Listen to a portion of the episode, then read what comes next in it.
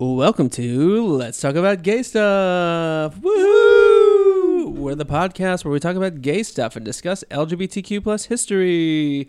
We are Thomas. Chris. Dusty. Woohoo! That We was made it. fun. I hadn't done that in a while. I know. Guess who? I used to think like, "Welcome back, back," ag- or "Guess who's back, Oh, I thought you were back sing the again." Welcome Back Kotter. But No, I don't know what's guess happening. who's back? Eminem, like guess who's back? Are you on? Guess who's back? know. But then I now that was always my that was always my my my song in my head. Like guess who's back? Back. Do you remember that song? Yes, I do. I yeah, do. but I know. realized Yeah. the gays are not. The gays are No, 'cause like guess who's back in the house. Feels Yeah, it's Like little RuPaul. RuPaul, yeah. RuPaul, RuPaul, RuPaul. how you girls been? Uh, Girl, I've been living life. We've been on vacation. We've been on hiatus. Well, I yeah. want to say vacation because none of us ain't we've Mm-mm. been on vacation. We've we been got shit to do, okay? We took a little break. We were on a break. I like the height. Oh, Oh, friends. Oh. that's so sad. You have to have no clue what you're talking about. No, do? I know Okay. about Oh, friends. oh, wait, we have lots to talk about, but just Okay, so okay. everyone's clear, uh, today we're going to talk about Spirit Day, and we're going to talk about in the in the same instance about because Spirit Day is about like anti-bullying. Mhm. We're going to talk about Chris's coming out story because I realized this last week was um, National Coming Out Day, Mhm. and we've got your coming out story, Dusty, Last year. uh, and we've got all of the. You know, Kendall, Tony, and myself. We've got our coming out stories. We don't have your coming out story, I Chris know. so we need to get that so we are uh, we'll we'll dive into that but there's been a lot that's been happening since we've the, Mhm. the last episode we released was the first week of august that was a long time ago spencer turned 30 and uh, and it feels like an eternity since then but um, uh, but yeah what have you girls been up to since, since hiatus started. started. School started. school It's been started busy, yeah. yeah all right Yeah, when did when did let's talk about gay stuff? Uh, when did we take a pause? it was What, in oh, did you August. just black out? He, He did. literally No, just oh, said well, I August. couldn't remember if it was July or August. Okay, calm down. You know, first, Um, first week of August, okay, you my know, so his his headphones aren't working. Well, so I'm that's trying to all. focus because I'm not certain. Is my mic on? Your mic is on. Okay, just double checking. Um, uh, anyways, yeah, it's, uh, I uh, since August, I what have I done? You've been traveling. You're, I've you're traveled. a I traveler. I traveled a lot, You Oh, she travels. She's vaccinated and she travels. traveled. You're yeah. grading those frequent flyer miles. having that that travel bug is uh um has been itching a lot. Where you been? Oh, you itching? Uh, it's There's a itching. cream It's a for that. rash. It's chlamydia. yeah, get Uh, a cream for that. Get a cream for that girl. uh, I went to Cabo. That was in July. Ooh. Uh, then where else? I went to Austin twice. Um, I've just gone Denver. Denver. I went to Denver. You're right. That was. I know. I am. okay. Yeah. Uh, it's travel agent. yeah, exactly. Honestly, he was the one who booked it. Uh, but no, I went to no, Denver. it's uh, uh, our our gay travel friends. That those are the ones who. booked Oh it. yeah, yeah, yeah. yeah. Um, but Or no, when I was in Denver, I was trying to fly back, and that's when Hurricane Nicholas came through here. so Okay, that Nicholas. was Good crazy. times, good And I'm like, you bitch, throwing off all my uh, travel. It was stressful, but uh, yeah, no, I've been traveling since since August, so I enjoy it. All right, she Mhm. travels. Nice. She international boo. We went to Mhm. Cabo. Oh, okay. yes. Well, you know, I would just it's worth saying if you like this podcast, don't forget to subscribe to us so you can hear future episodes. You can visit our website and let's talk about gaystuff.com. Uh, if you want daily doses of LGBTQ plus history, you can follow us on Facebook and Instagram and Twitter. Uh, on Facebook and Instagram, we're at Let's Talk About Gay Stuff, and on Twitter, we're at Talk Gay Stuff. If you're listening, go ahead and leave us a review. Mhm. Just press five stars. Dusty's done it before. I before. have. It's easy. Uh, and you know, just you tell us what you think about the show. Hopefully, Mhm. it's good. Um, Hopefully, that's why you want to, want to give us five stars, please. if you don't want to do it in public, you can send us an email at let's talk about gay stuff at gmail.com. Uh, so you've been traveling. Mhm. Dusty, what have you been up to? School started again. School started. That's it. I How's haven't- school? Like your school in uh, everyone's back. How's Well, that yes, feel? I it's I like it. All- all I like it. I, I I hated what is it? Virtual and hybrid learning. I hate it. I'm I'm glad we're back. Mm-hmm. We have still more masks, you know. So I have, which is good because I've invested a lot of money in a bunch of different masks. All right. And so, well, because if I'm going to wear an accessory, if I'm going to put something on my face every Mama. day, I was gonna say this is that's a very gay moment to be like, oh, I'm wearing a beautiful mask. It's Versace. Di- it's a different mask every day because you know. do you accessorize your mask with your outfit? Sometimes. oh boy. Work. Sometimes. Sometimes. No, Work. Uh, that's it. It's I'm I'm glad we're back in person. It's more fun that way. So, Mhm. Yeah. but that's all. I haven't done anything. Yeah. That's it. Yeah, yeah. Can, wait, can you get your booster They just um, for uh, approved the? Moderna one. Yes. Okay. Excellent. yeah, but it's for Oh, oh, well, I, older people. You bitch. oh, Oh, I'm so totally it's gonna probably get for mine as me. fast as possible. I'll probably Yeah. get it. You're like, are It's you over? You're over sixty, right? Yeah. You can get I'm yours. like, no. look, my lower back hurts. But I do have to turn in my in my um a picture of my vaccination card because they're going to give us stipends. for being oh, vaccinated. you get Uh-huh. money, honey. Oh, So- well, there you go. Yeah, she won the lottery. Greg Abbott is like, oh no, you can't do anything. It's discrimination. I'm like, girl. Good old Texas governor. huh? Uh-huh. All right. Uh, I had kids. Oh yeah, what happened to you since August, It Thomas? escalated fast. I was like, are y'all not going to ask me what I did? Like, hello. no, we, we, We, just like talked about this in pre in the pre-show. Like, so what have you been up to? What have you been up to? Thomas? We just love the attention. We're just basking in the glory of here. kids, Kids. maybe Yeah, two girls we adopted. Oh, that's so exciting. I love Uh, the girls came to live with us. I mean, they've been with us since Mhm. February. Mm. Um, They came to live with us the week of that winter storm here in Texas, that freakish winter, Winter storm. storm Uri. when we ran out, when the power went out power. and the water. Everything was just Right. out. That happened to us too. So it was like, welcome to your forever home. You have no. Uh, no water. Don't flush the toilet. You Uh-huh. can't take a shower, and you have to wear six layers of clothes. And freakishly, you have to s- stay in the same bed with us so we can all stay warm. Uh-huh. Let's all be under the same blanket. Like, But welcome. what better way to bond with somebody? Yeah. I mean, I mean, Well, we had some I mean- good. I mean, it was it, we played all sorts of like name this game. Like it was it was all drawings and played Barbies, which I hadn't done in a while. Yeah. So, so uh, and doing that in the dark at yeah. the same time. So it was. Barbie. But thankfully, we were we didn't. It was like ten hours because then we were like finally called the in-laws and we're like, "Can you have light? Mhm. Okay, can we come?" And like so electricity. So we went. We didn't have. Luckily, we didn't have to stay here overnight. Uh, with any, uh, without any power or water, but uh, yeah, it was kind of crazy. Um, my mom got stuck here too when we had that big event. Um, so she it, was the most time I'd spend with my mom in a long time. So it was kind of crazy. I, don't- Oh, wasn't me. There we go. it wasn't me. I didn't get yelled at. I already this moved mine. I started talking about my mom, and she was like, She's hey, like, you're talking "Hello." about me." My ears are ringing. Uh, Oh, so but but yeah, so uh, went through the whole like adoption process, uh, finalized that in August, and yeah, Spence and I are we went from zaddies to daddies. Daddy. So- Oh, yeah. Yeah, so trying to figure out what the hell that means. Uh, it's life changing, and Yeah. uh, yeah, So um, exciting. but uh, yeah, that's what we have been up to. That is very Um, exciting. And doing- that's- they're, uh, I mean, they're sweet girls. they're amazing. they're, ama- amazing. They're hilarious. hmm I get called flop all the time. Well, I mean, that's because they listen it's to the because podcast. it's true, yeah. the only thing is like I, I, I mean which is fine I, I think we're raising them to be i mean they're on a trajectory just based on the fact that they've named their imaginary friends tamisha iman and rebecca black That's uh, just- that they're going to be gay men when they get older They one will of them might that one of them might be a drag queen so. I mean, they read us for filth Uh, Oh, they. uh, and I'm I'm sure one day they're gonna be like, you guys are a bunch of cigarette emojis, and you know what? And we are, so that's fine. We that's that why we proudly. talk about gay stuff. But yes, we literally that have a shirt that says it. What? so crazy. I used the name of the Full circle. podcast in the podcast. Yes. So meta. So it's been crazy. It's been fun. Um, but you know, we've had we've had a good good little break. So, uh, but I'm glad to be back. I mean, I know it feels a little bit if you're listening, like you know, we're the voice or the uh, um, the the view switching out seats all the time. But we've got a, a good crew here uh, going forward. So uh, the three of us will be uh, taking it uh, taking it forward. So. Mhm. Um, what's been going on besides our personal lives? I mean, a lot in the news. Uh, Mhm. You pick a thing. Gay Olympics. We like that was Mhm. pretty gay. That would That happen in was. There was a lot. A lot of gay people. Like the Mhm. most L- LGBTQ plus uh, representation in Olympic Games. Uh, you had a trans athlete Mhm. uh, uh, uh, participating, so that was cool. Yeah, and globally too, not just like you know America. You know, Yeah, right. You think Yeah. it's, it's just. I think it was like Countries from one person the started. It was just all over. You know, like All okay, right, I'll. LGBTQ. Mm, show up. Come on. Uh, so that was cool to see.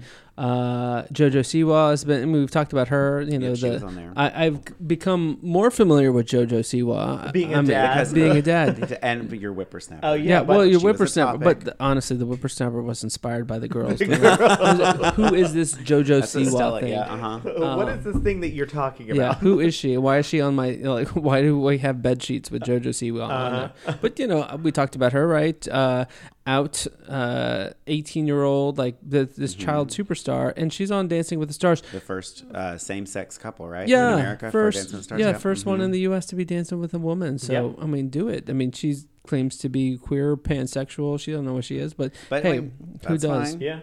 Uh, Love it. I didn't love she dance to a song, uh, one of the Gaga songs. Was Mhm. it Born This Way remember. or um, no? Rain on Me. They Yes. did Rain on Me. Um, and I watched that performance and I thought it was very good. I mean, it- She I mean she's obviously a dancer She already. danced on uh, Oh, yeah, to Rain on Me. was- I've been dying to dance to Rain on Me since Well, the, the- watch since the pandemic started. you and can learn I- the choreo. I've yet to go to a bar and be able to dance to da- Rain Uh-huh. on Me. uh-huh. Now that she has a new album out too, she's the the what you call it the Who? Gaga? well the yeah the new re- Oh yeah, These Oh, are all Dawn the of Chromatica. Dawn of thank Dawn you. of Chromatic, like all these divas coming out with the album since we like we got Gaga coming out with Mm-hmm. a remix, and then she's like, oh, I'm gonna remix my uh, Rain on or my uh, Chromatica so album, and then I'm gonna also come out with a album with Tony Bennett, Uh-huh. and then I'm gonna. by the way, there's some live performance of her doing jazz, like it was at the end of September. It's free on YouTube. Check it out. Amazing. She's amazing. Just An all icon. jazz. Mhm. It, she is an icon because you know what? You, you don't see. I mean, love Madonna, I love Cher, but they're not doing They're not pop outside of that Uh-uh. one. and that then genre, then yeah. she's like, I'm gonna be a jazz superstar. And for the jazz, like someone like Tony Bennett to be like, I'm gonna attach my star to yours, or I'm gonna let you attach my star to me in my uh-huh. world. Amazing. Oh, Yeah. yeah. And then he, they did a performance together. Like they did yeah, a con- and, and, then he just yeah he's well, but the, they did it since he's had Alzheimer's. yeah like, and, he's, and they're and they're super close too. They're not even just like like they're very Yeah, they're close. friends, yeah. Uh, they did a profile on them on, on 60 Minutes on him, and it, I don't know if you guys saw it, but uh, they said like Gaga was able to like, well, not just Gaga, but the music was able to like, not put the Alzheimer's aside, but he kind of hit his Well, yeah, groove, it's- like he just performed like nothing. Yeah. and so, um, and, and he and at one point Gaga was saying like when they were rehearsing, he always called her like, oh, I think it was babe, like hey babe or hey darling, something like that, and then when the concert actually happened, he called her like he introduced her as like Lady Gaga, Oh, and she was like, "Yeah, oh my gosh, I'm watching it." I was like, "Oh," and then she like did a turn, and it was like, Yeah. "Oh," he's like, "Do it again." So the fact that like he was present in that Yeah. moment, Yeah. In full fledged, like because in the interview, the 60 minutes interview, he's like clearly Yeah. like doesn't know. There are points where he doesn't know what's going on, but yeah. Gaga, it. Brings brings out the best in in his uh, she, situation. she did the So, thing. Then you have other like divas, Kacey Musgraves, Oh, that came out with her Divorce album. album. Yeah, Oh, so good. That one was on repeat for a while. Uh, Yeah. Spence became obsessed with uh, the last track on that album, uh, Gracias a la Vida. oh, it's so good. So that's a good one. Uh, Adele's come out with a new single. Mhm. All right, Adele. Mm-hmm. Uh, Charlie I need to listen to it a little bit more. Yeah. I like it, but I need to listen. I listened to it several more times. I've only- repeat. I've- yeah. You'll be okay. I've been at All sorts of stuff. I had to stuff. work today a little Mm. bit. Eh. Uh, TV shows. We've been. Well, you guys been binging anything? Gay Um, shows. Gay shows. Obviously, watched- dra- Drag Race, right? We I- saw. Yeah. We saw RPDR. Yes, we Mhm. the RuPaul's Drag Race All Stars. Dragula's about to Um, start. Dragula's about to I'm start. very excited about Drag that. Race UK is in the middle of it. Canada's Uh-huh. Drag Race just premiered. But All Stars, like what? So uh, it was All Stars 6 Mhm. Uh-huh. and What? The winner. Oh, the winner was uh the first trans winner. Yeah. uh, we had our first trans winner Yes. of Yes, RuPaul's Drag Race. Yeah, so Kylie Sonique Love Mhm. won uh, RuPaul's Drag Race All Star Six, and uh, it was amazing to see. Uh, Yeah. Their journey throughout the entire season, and especially coming from uh, a place where she was not um, 11 years ago when she was on her season. She was Yeah, on season two. yeah. Exactly. Very different from uh, when she was on season two. So seeing that uh, amazing transformation. That's a, this is the reason why I watch All Stars to Like, see yeah, the exactly. queens come back. Well, and even like I mean, circling back to like the JoJo C, where she's this, she's that. Like it just goes to show you, you're never, you know, you you don't really know. It could take you X number of years you know, to, until you find yourself or find Yeah. this, you know. And I think that's great. I love yeah. that. Yeah, because I mean, she wasn't trans on the. No, well, I mean, no. it wasn't that she wasn't trans. She was not identifying Yeah, as exactly. Mm-hmm. trans uh, at that point on season 2 And then whenever she uh, came out as trans and transitioned, um, I think that just like really gave, gave her that like element of Mm-hmm. of self that really like pushed her into that confidence and that role that she needed to have uh, to win. And clearly it worked, yeah. It clearly And worked. She so. said, I mean, she was very grateful to uh, RuPaul and for kind of putting, you know, giving her confidence to be her her true self. So, Yeah. which is really cool to, to see that. I thought that was a good season. Oh, Like, yeah. they It were was. good, good performance. Absolutely. There's, I mean, the top four queens all deserve to really be there. Top five queens all deserve to be there. Uh, honestly, all the queens deserve to be there. All of them gave such amazing performances, and that season is definitely one to um, one for the record books. We'll note that you're saying that in, in s- Spence is not here because I think he would debate you about that top four or five. Oh yeah. Yeah. I'm sure he would, and you can hear all about that on our Rupee podcast. Our our, review podcast again. uh, Spence and I uh, binged a couple of shows. One was White Lotus. and I say that Oh 'cause my that God. was that was that I was very that. much gay themed. There is there is some good. There's some. There's a lot of gay undertones from what I understand. Oh, there's some overtones Well, there's- and, yeah, but and like inner also- tones and outer no, tones the- and there was a scene where a man is eating another man's ass. Mm. Maybe I should go watch it. Yeah. you should. That's I believe it's the fifth or sixth one. well, looks like I have Yeah, to get into There's it. only six episodes, so oh, it's then easy it's to the binge. fifth one. Yeah, yeah. Excellent. uh, but so watching that American Horror Story has some very gay themes going on right now. gay- And so my question is like, there's one. So the ass eating on White Lotus, Mm-hmm. and then there there's a scene in the the uh, American Horror Story. It's the it's the alien. There's two chapters, right? There's like a does, Oh, like yeah, the, okay, the newest episode. Let's go. So the second chap, the 2nd Mhm. part of this season is is about uh, aliens, right? Mhm. And so Death in, Death Valley, and then in one instance, like there's a scene where there's the young Gen uh, Gen Zs, right? That's what they're Mhm. called. Um, they they're the four of them. They're very and by the way, Cindy Crawford's uh, Daughter looks exactly like Cindy Crawford did in the 80s. yeah, Yeah. yes. She's. So she's she's one of the characters, another woman, and then two guys, and the the, the guys are gay. And then the one one scene, they're like, I forget what they said, like, oh, we're into ass eating, or there was something very like, I know what you're, where the, he thinks he's sick because. oh yes. yeah, he's like, when's the last time I ate your ass? And I'm like, I feel like that's not a thing that I. I I, to me, I am I'm being an old geezer here. Old geezer alert, because nothing's wrong with ass eating. That's perfectly fine. Mhm. But at the same time, you don't hear a straight couple say, "When's the last time you sucked my?" Yeah. Or "When's the last time you ate my?" You know. So I'm radio editing myself, even though we have a clear explicit. But my we mom are listens, already rated Yeah. right? right? No, I agree. I think, uh, but I think some of that is because it seems almost like when you talk about gay stuff, hey, Ah, let's talk about go. gay stuff. you almost have to. You're already pushing the boundary, so you may as well just go. You know, go big Go or go all home. in. Yeah, No- go not just all the in. tip. Just not just, balls deep.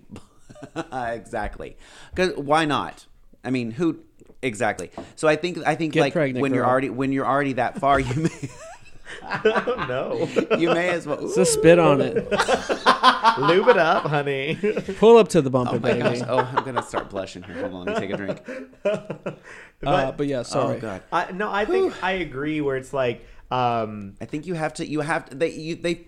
I mean, on one hand, you shouldn't feel it, but I think they even because it's Ryan Murphy and he's He gay, and obviously, pushes and so I think it's always like you're already there. You may as well talk about something that's realistic in that community, which makes it more. You know, But we don't do that. I agree. That's why I'm like I calibrating and like it's Mm-hmm. real, but at the same time, I mean, but how often do you have those conversations with your mate where you're well, like, I think it makes it uh, a, a shock factor. I, Well, that's it's what I'm saying, One thing yeah. to be like, where it's like, you know, here it is in our community, but it's, I think it's another thing that's like uh, being more in your face, and uh, you know, you always have those criticisms that are like, Mm-hmm. you're gay, is it? hey, where else? you're- ass in the face? Yeah, There you go. for real in your face. Yeah. Uh, but I mean, it's one thing for the crit- critics uh, of any gay person, which I don't know why you are a critic of someone being gay. Seems gay to worry about. Well, what- I'm criticizing. I, I, No, I am no. critiquing it, right? And so, but I, I'm No, but trying I'm- to. uh, what I'm saying is like uh, throwing it in people's faces. Like, well, and Throw it in I guess you're hello.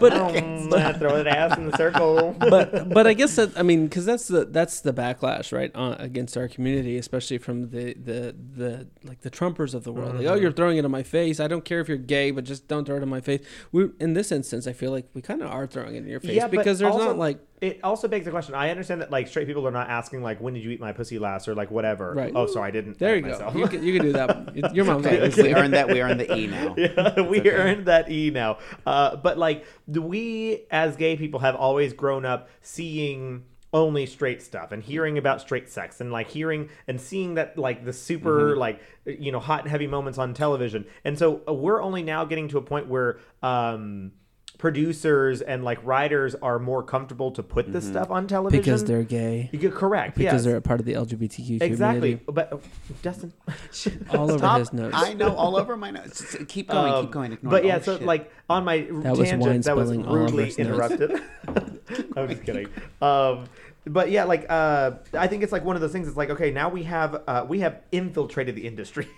so I mean, well, the thing is, as we have said, uh, spoken about people from history on this podcast, like we've always been there. Now we Oh, just yeah. have the freedom to be like, oh, let's talk about it. Let's have gay sex.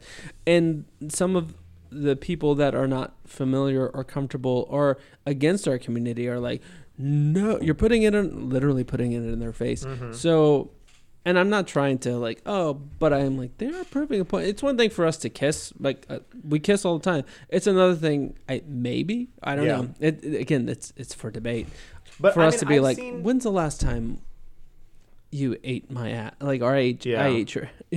But I mean, we gay sex scenes are still taboo in so many different shows. But you have a straight sex scene, and there's not anything, Yeah. you know, not even a bat of an eye. but but even, uh, yeah, I guess that. I mean, I, I agree. Yeah. I, so I just think it's I'm not saying that you're like being like a prude because I definitely know what you're saying. Oh, Like, I'm a prude. Oh, okay.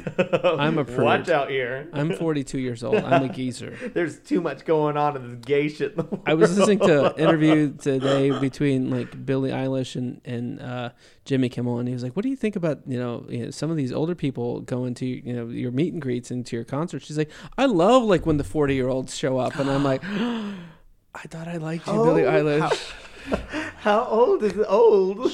I love when when the forty year olds is like, "Hi, oil,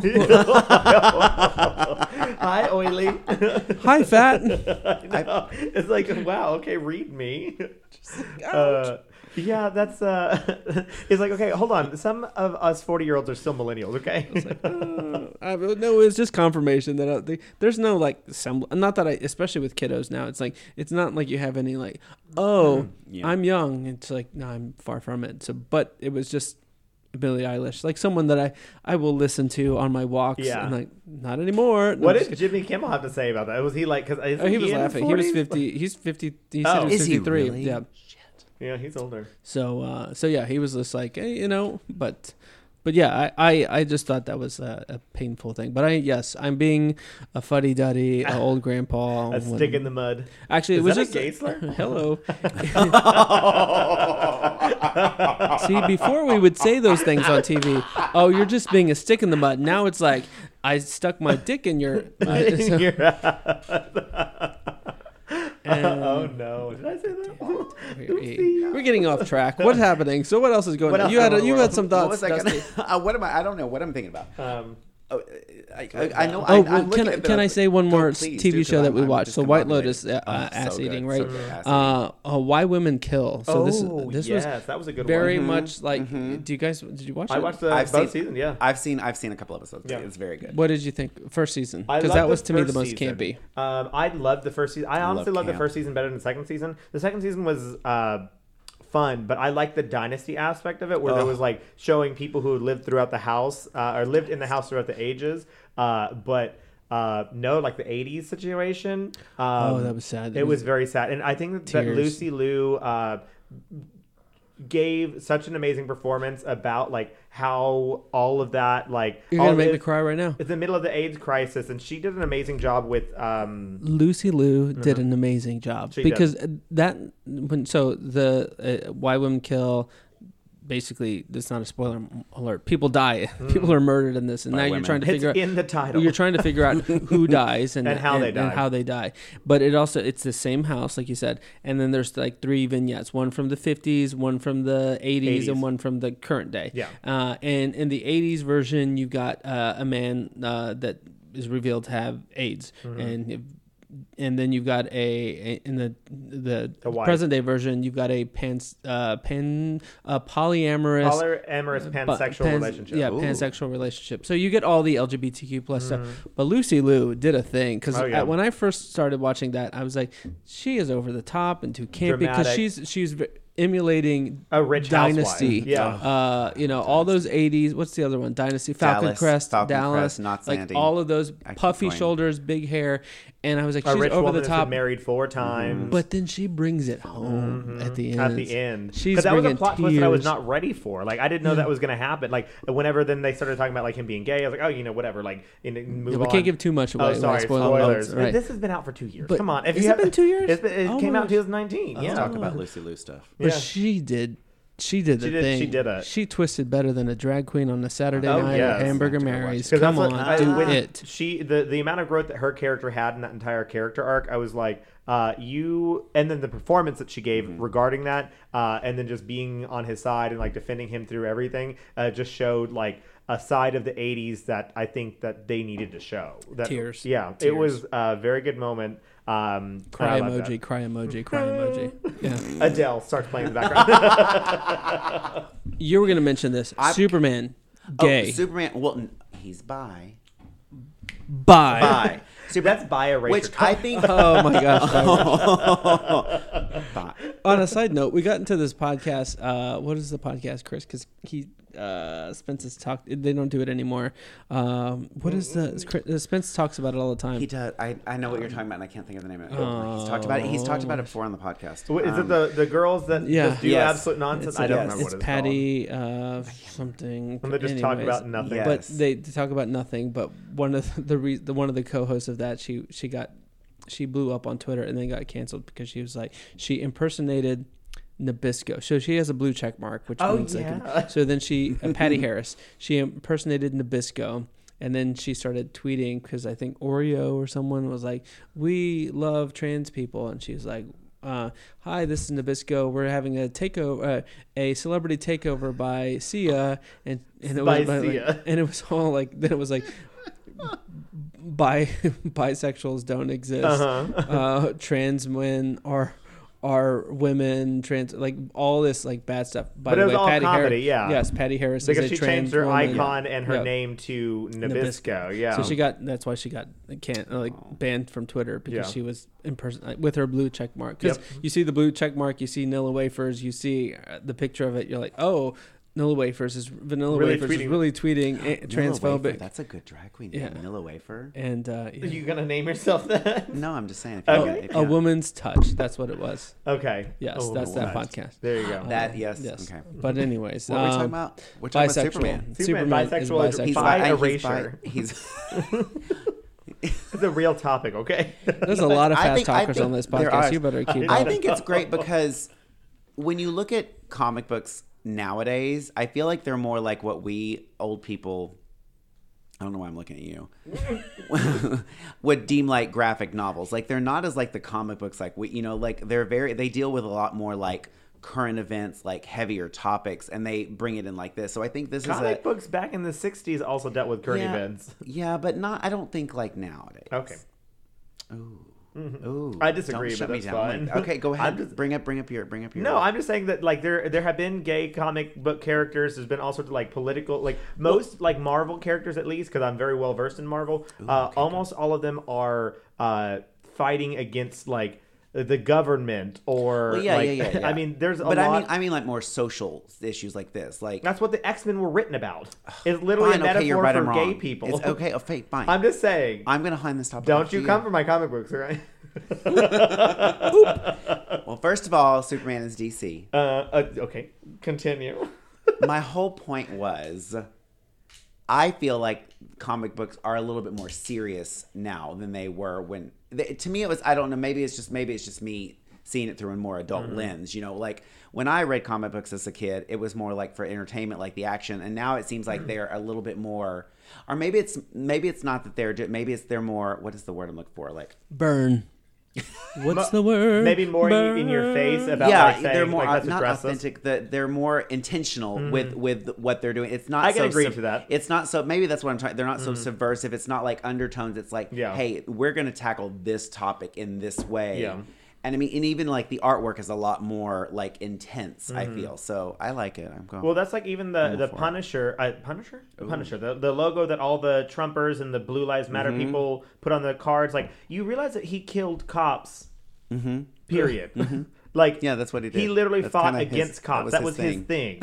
so you putting his logo on the back of your car in the Blue Lives Matter stripes, uh, or with Mm-hmm. the U.S. flag over the top of it, is literally the opposite of what he is as a character in Marvel. So I mean, I agree with you that nowadays Mm-hmm. Yeah. the comic, comic books are much more intentional that's- about maybe like, that's what I mean. Yeah, I think that's that's what you're aiming for. Yes. uh, because like these written in the 60s, 70s, Yeah. and 80s, Where they couldn't be- yeah. they were hiding that stuff. Exactly. So it was like because I mean, there's one of like Captain America that's like uh, I one that I specifically remember where he's like, "Is the U.S. government something worth defending?" And Yeah, it's like, yeah. oh, and like, So Superman's bisexual. Sorry. Superman is bi, and I think well, it's great. And to be because you you asked this, you mentioned this earlier. It's like, is it uh, Clark Kent? It's not Clark. It's uh, his son. Clerk. Clerk.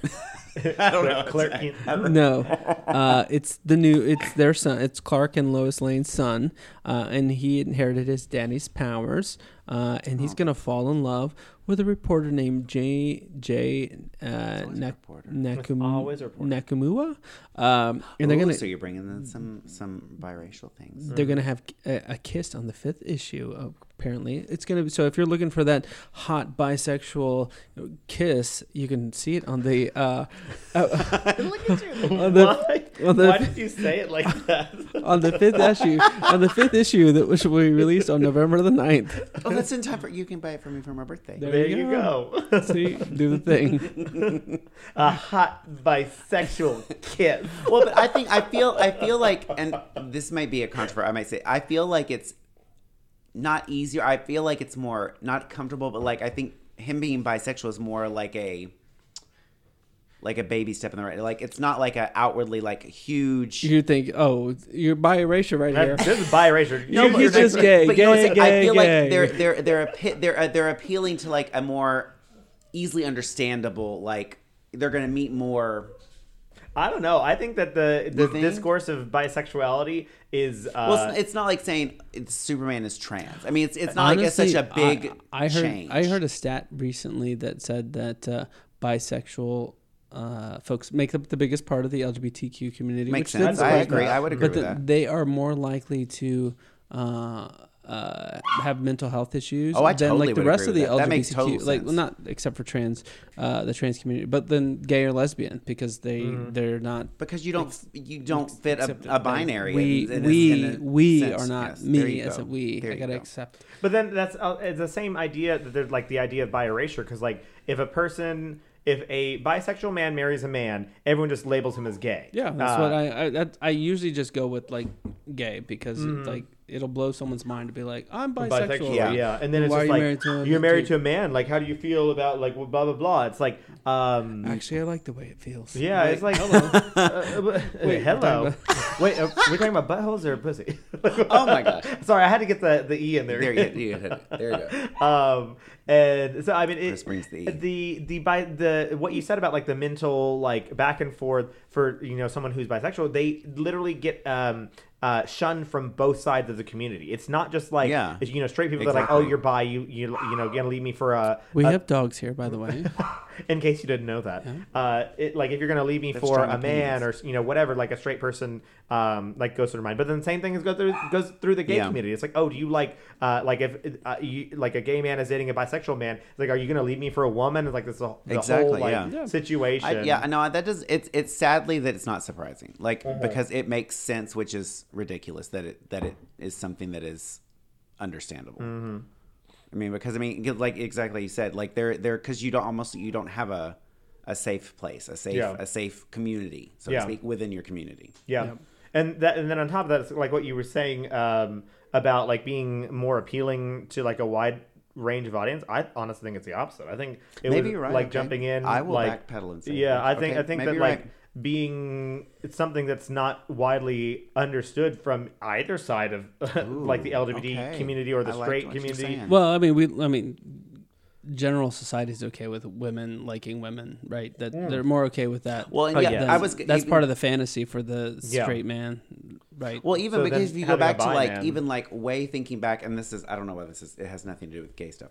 But like if you think of like way back in like what's that NYPD Blue where they showed that one guy's butt. That was a big deal. But you yeah. could show women's all kinds of things. But it was because it was a guy and it was just a butt. That was a That's huge dude. deal. Mm-hmm. Yeah. And so it's it's like when it's a man, and I, w- oh, it was when we were talking about uh, American Horror Story. Had it been two women in American Horror Story, I don't think it would have been as. It would not have been an No. issue. It, but having two guys talk about ass Uh, eating, I don't and know. It would have been. It would have been because, like I said, you don't. I don't think the, it would have been as shocking if it two women talking about. The the reason it was shot like my my calibration was, we don't hear straight people True, on TV true. talking about that. So I I, get your point. Yes. Yes, but uh, it was just like if we had more straight people saying, "Oh yeah, did you suck? You know, was it the juice on my? You know, when you suck my, you know, that sort of stuff would be like." uh Then I, I could Yeah. I could be like this is just par for the course.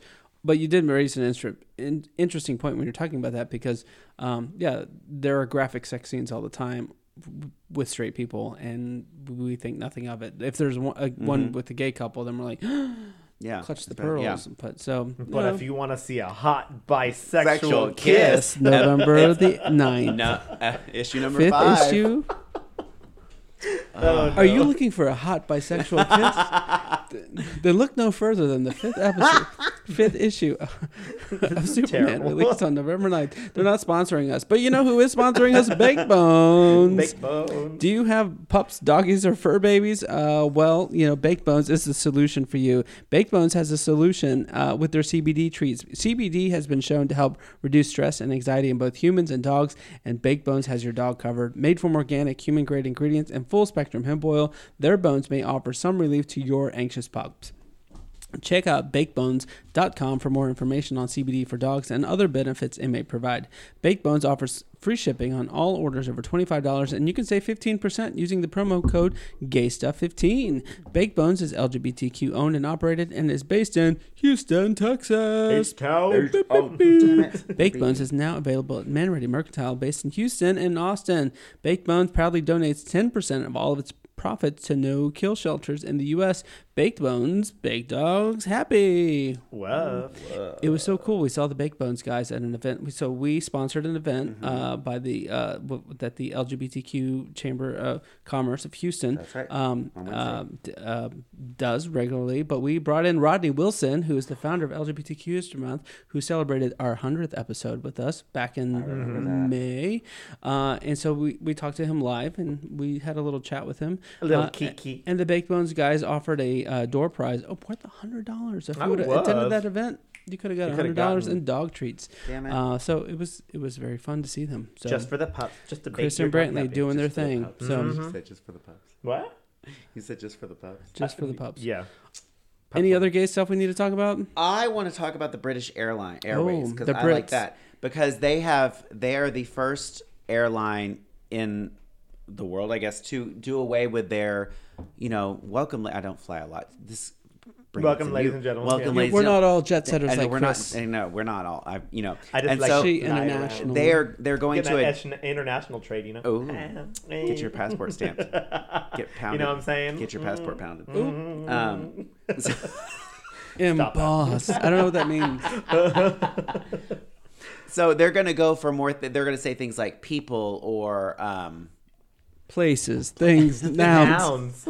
I know I only teach math now. They're going to say a thing like people or um oh god. what- Guests. Yes, thank you, passengers. passengers. Thank you. Instead of saying ladies and gentlemen, I think it's good because I mean, it's one of those things I I was when I when I read this I was thinking it seems so simple like who who the fuck cares about how you rate somebody like why not just make it to where it can please everybody Mm-hmm. like i don't see why it's an issue it's one of those things like okay Because people are people are stupid People want to yell about things, and like, Like, that's the thing is what you said about like why make it a thing. I mean, they the publicist had to publish something that was like, oh yeah, we're gonna start doing this. So someone was like, you're what? Like you know something Exactly. some bullshit like that. So if they had just changed it and then told no one about it, like no one would have batted an eyelash No, about it. It just would have happened, and uh, you know everyone would have moved on with their uh, gaily lives. So. I just think it goes to show like it's something s- small and insignificant, but it makes a big deal to Yeah, some. yeah. If, if one person on that flight of however many you know I don't know how many people fit on a flight, like 50, 100, I don't know. Uh,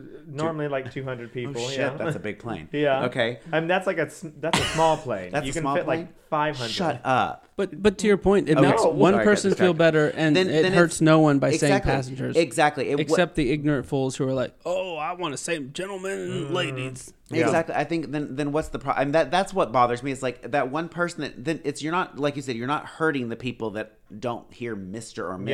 Yeah. I mean, I get my kids call me teacher, Mister, Miss. Hey, I mean, I it, it doesn't fucking matter. Just call my me whatever you want to, yeah. as long as you call As long me. as you call them. oh, Eowyn. I love it. No, I think it's a very inclusive thing, a very I love it. important I think it's great. and great. it's a very easy thing. So It is. I mean, why 'cause- why make a big deal of it? I mean, it's something you and it's something anybody can do. It's not like you have Mm-hmm. to, and it doesn't have to be in any setting. It's just yeah, any any meeting, any whatever. So I agree completely. that I'm just thinking, it, like, but people will make a big deal out of it. I mean, we Mm-hmm. recently celebrated in the U.S. Indigenous People Day, which Mm-hmm. was also at the same time the U.S. also recognized Columbus Day, but there were plenty of people who were like, "This is Columbus Day," and I'm like, "You look, do you really think that you Yeah. care one about a Spaniard uh, and two like um, a A man?" Spaniard who thought he was going to India, but then touted sexual uh, abuse and mm-hmm. rape on Yeah, And on, everyone. on, on women and children who you Uh-huh. care to be like his, not him, It's- but like that you care so much about, which is why you uh-huh. want to pass these anti-trans bills. But Oh, oh, yeah. Christopher mm-hmm. Columbus, yeah. it's Yeah. just, I just, don't. I, just- He was not a good human being in history, and I've known that since I was a child. So, I think it's one of those Silliness. things. Like I, I will play devil's advocate here. I'm not saying we should, but like I'm think it's one of those. I feel edu like don't erase it from history. He but didn't even do anything. But I know- he didn't discover the No, United he did States. There were other No. Europeans who found uh, the this uh, not found. Correct. They they they took knowledge. They they just not discovered because it already existed. This land already existed. So and there was already people here. But it, you. Well, it's not Um, my fault. There's not a spout on this thing. oh wow, Oh Take yeah, of course. It's a birthday Uh, but present. I- I, mean, he wasn't the first European to No. make the trek over here either. So like no, but I think that's how it the needs to be. Vikings. the Vikings. the Viking. but I think that's how we need to. I mean, I, I, I'm not for like just completely erasing something. I think better educate rather than ignore. I guess is my thought. Like say, like you said, say Christopher Columbus did this. Now he wasn't the first, but we talk about him because I mean something like that because I don't feel like negate because and I think about my parents who are, you know, I love them dearly and you know, they have their thoughts that I may or may not agree with, but at the same time, I can't discount their 70 years of life and what they've learned just mm-hmm. because I believe this that's right. I mean, I'm right. But, you know, but I think educate rather than you know there are some things that we should not glorify but we should still talk about Yeah. I Yeah. don't think you know, and I and I think he's one thing. Let's not deify him. Glor- say, oh, he was. He, He doesn't this. deserve a day. Exactly. No, no. it that should be definitely exactly. be Indigenous Peoples Day. Exactly. And then, but just say, or even indigenous people, like we used to call it this because, but now we've changed it because, like, Yeah, Edu- yeah. I, I, I, educate why you're also changing it. Like Mm. we say this now because this is better because now we realize this. in the those business things. world, we call that change management. Oh, oh, Proper Oh my god, I got a promotion. oh, look at you! You Look could be you. the change manager. Ooh, I managed change. Can we talk about Spirit Day? Yes, yes. yay! We got Spirit. Yes, we do. We got Spirit. How about you? Like, if you go like this, this is a spirit sprinkle. Spirit, Spirit, Spirit, Spirit. Spirit 98, fingers. 98. I'm 98. That's when I graduated high school. Oh, that's because you're old. Chris was like, I wasn't even born yet. I- Wasn't. I was- I know earlier he was I talking was- about he was I'm talking about the fetus. 80s earlier. I'm like 80s. You don't know up. nothing about 80s. Uh, Spirit Day. So started in 2010 by this young, fine Canadian named Brittany McMillan. Ah. She founded Spirit Day. We love Canadians, or at I'm I do. Cannibals. I mean Canadians. Uh, so she started uh, uh, Spirit Day as a day to stand up against bullying and support LGBTQ plus youth, which we stand with that, right? That's a good thing. That's where I got Um, this shirt, I believe. There we go. Gay, fine by me. Gay. Uh, so she was really distressed by all of these headlines that, uh, in in 2009 to 2010 of all these LGBTQ youth that were taking their lives. that were dying by suicide. She was just like, "This is crazy." And if you remember, um, you were old enough, Chris. Uh, but there were lots of headlines of like people. There was a kid in New Jersey, uh, and just around the country, just Mhm. like number of cases where like either there was vicious murders or again what was inspiring her her Yeah. action was I just remembered a lot of the murders. people dying Yeah. by by suicide, like It's- lots of suicides. Yeah, you just because there's no there. You're that age, and you're like, there's not. It's you don't. You can't perceive a future of like anything without because it's very you know egocentric, very that time, and that's all that matters. Well, and if you think about where we deal were with, in yeah. 2009, there was lots. I mean, we didn't Mhm. have the rights we have today. no, Mhm. Uh, and we were fighting don't ask don't tell we were fighting marriage equality and there was just a lot and we didn't have there was a hate crime bill that was uh, being passed or was in the works but it was being it, it was being passed in a reaction to the hate crimes that were Happening. um, that were happening Mhm. so um, so yeah there was i mean there was definitely a, a sentiment uh, amongst the youth that like well, i mean yeah there are people because i if i put myself in their shoes you think about it like there's a there's starting to be more people out right Mhm. you have more high profile Mhm. people out lance bass and Mhm. uh doogie howser what's his name neil patrick, harris, NPH. uh but yeah Doogie Howser. you have You these folks that that are that are coming out you have queer eye and you're like oh they have a fabulous life but i can't do that because i'm in the small town and i'm getting bashed all the time Or because corporate I'm, America, like there's all sorts of different things. Like I could lose my job about this. I could be Right. fired at will for this. I could be uh, hate crime for this. Yes. so this Canadian te- teenager got on Tumblr and like we need to like I'm I'm done with this and let's wear purple. Let's you know it, it's a small uh, step, but this is a way for us to to show that we are supporting the LGBTQ plus community. And purple, uh, coincidentally, if you think about the pride flag, there we've talked about this before on previous episode. The pride flag, all those colors represent something, and the purple means spirit. And so she's let's call this Spirit Day. And uh, you know this this movement has gone from wearing purple to like going Mhm. purple, and now it is a huge deal. Uh, GLAAD after the 2010 campaign that. Uh, that that Brittany McMillan uh, launched, like GLAAD kind of launched la- or latched to it, and so GLAAD, if you don't know, um, they're a big organization. We've talked about them Mhm. intermittently throughout the podcast. Um, they are a this they they uh, describe themselves selves as a dynamic media force that is leading the conversation, shaping the media narrative, and changing culture. They really have a, a their kind of claim to fame is like driving the conversation on media, making sure there's more LGBTQ representation uh, in in the media, um, whether that's the news or our TV and movies. Uh, so they're really saying we need more people. You know, we talked about this Mhm. earlier, right? We need more. The reason some of these uh, strict scripts are changing or the dialogue's changing on screen is because there's more representation Yeah, in the wa- exactly. writers' room, the Mhm. directors' room, producers' room, uh, and GLAAD is is really a part of making sure that happen um, happens. They um, they are, are focused on representation in the media, uh, and they talk to the media about LGBTQ plus issues, and they talk to LGBTQ plus people about talking to the media like share your story this is a big deal. So they they really latched on to spirit day. And today spirit day draws uh, the participation of celebrities corporations media outlets sports leagues schools faith institutions national landmarks and individuals. I mean we've had the obama white house support uh, um, uh, spirit day joe biden kamala harris uh, oprah winfrey uh, hillary clinton mariah carey britney spears Kerry Washington, uh, Halle Mhm. Berry. No, no, I'm just like pointing to you like I that your diva. I know- it's not, I it's not your diva. Kerry Washington is the scandal Yes. queen. Oh. Mm. Celine Dion to my Oh. Canadian. Silly. Uh, so lots of people in in today like the, the so there's uh, you know our the annual Spirit Day is, is coming up and you've got Mhm. a number of big organizations CNBC Comedy Central you even got Despierta en America El Gordo y la Flaca so like Spanish uh, programming as well so it's like MLB MTV Nasdaq another bus another bus no sleep No sleep. Telemundo, Michael Bolton, Bob the Drag Queen, Ellen, Shangela, you know, the list goes on. The cast of This Is This Is Us. Like my point is there this is becoming a big deal um, since it, it started back in uh, back back in 2010. So 11 years later, we are uh, celebrating this in, in full force. Um, yeah, we're all wearing purple. we are We wearing are. purple. We. Yes, uh, you got title like our friends at Target, you know, Mm-hmm. not our friends, but the community's friends because they always represent uh, The during- LGBTQ. you see Justin Trudeau During say Pride? Month. Yes. Oh my god. Anyway, sorry. Oh, but this is a side, like little thing. So plenty of organizations, even the NFL, Nike, they're all getting involved in this.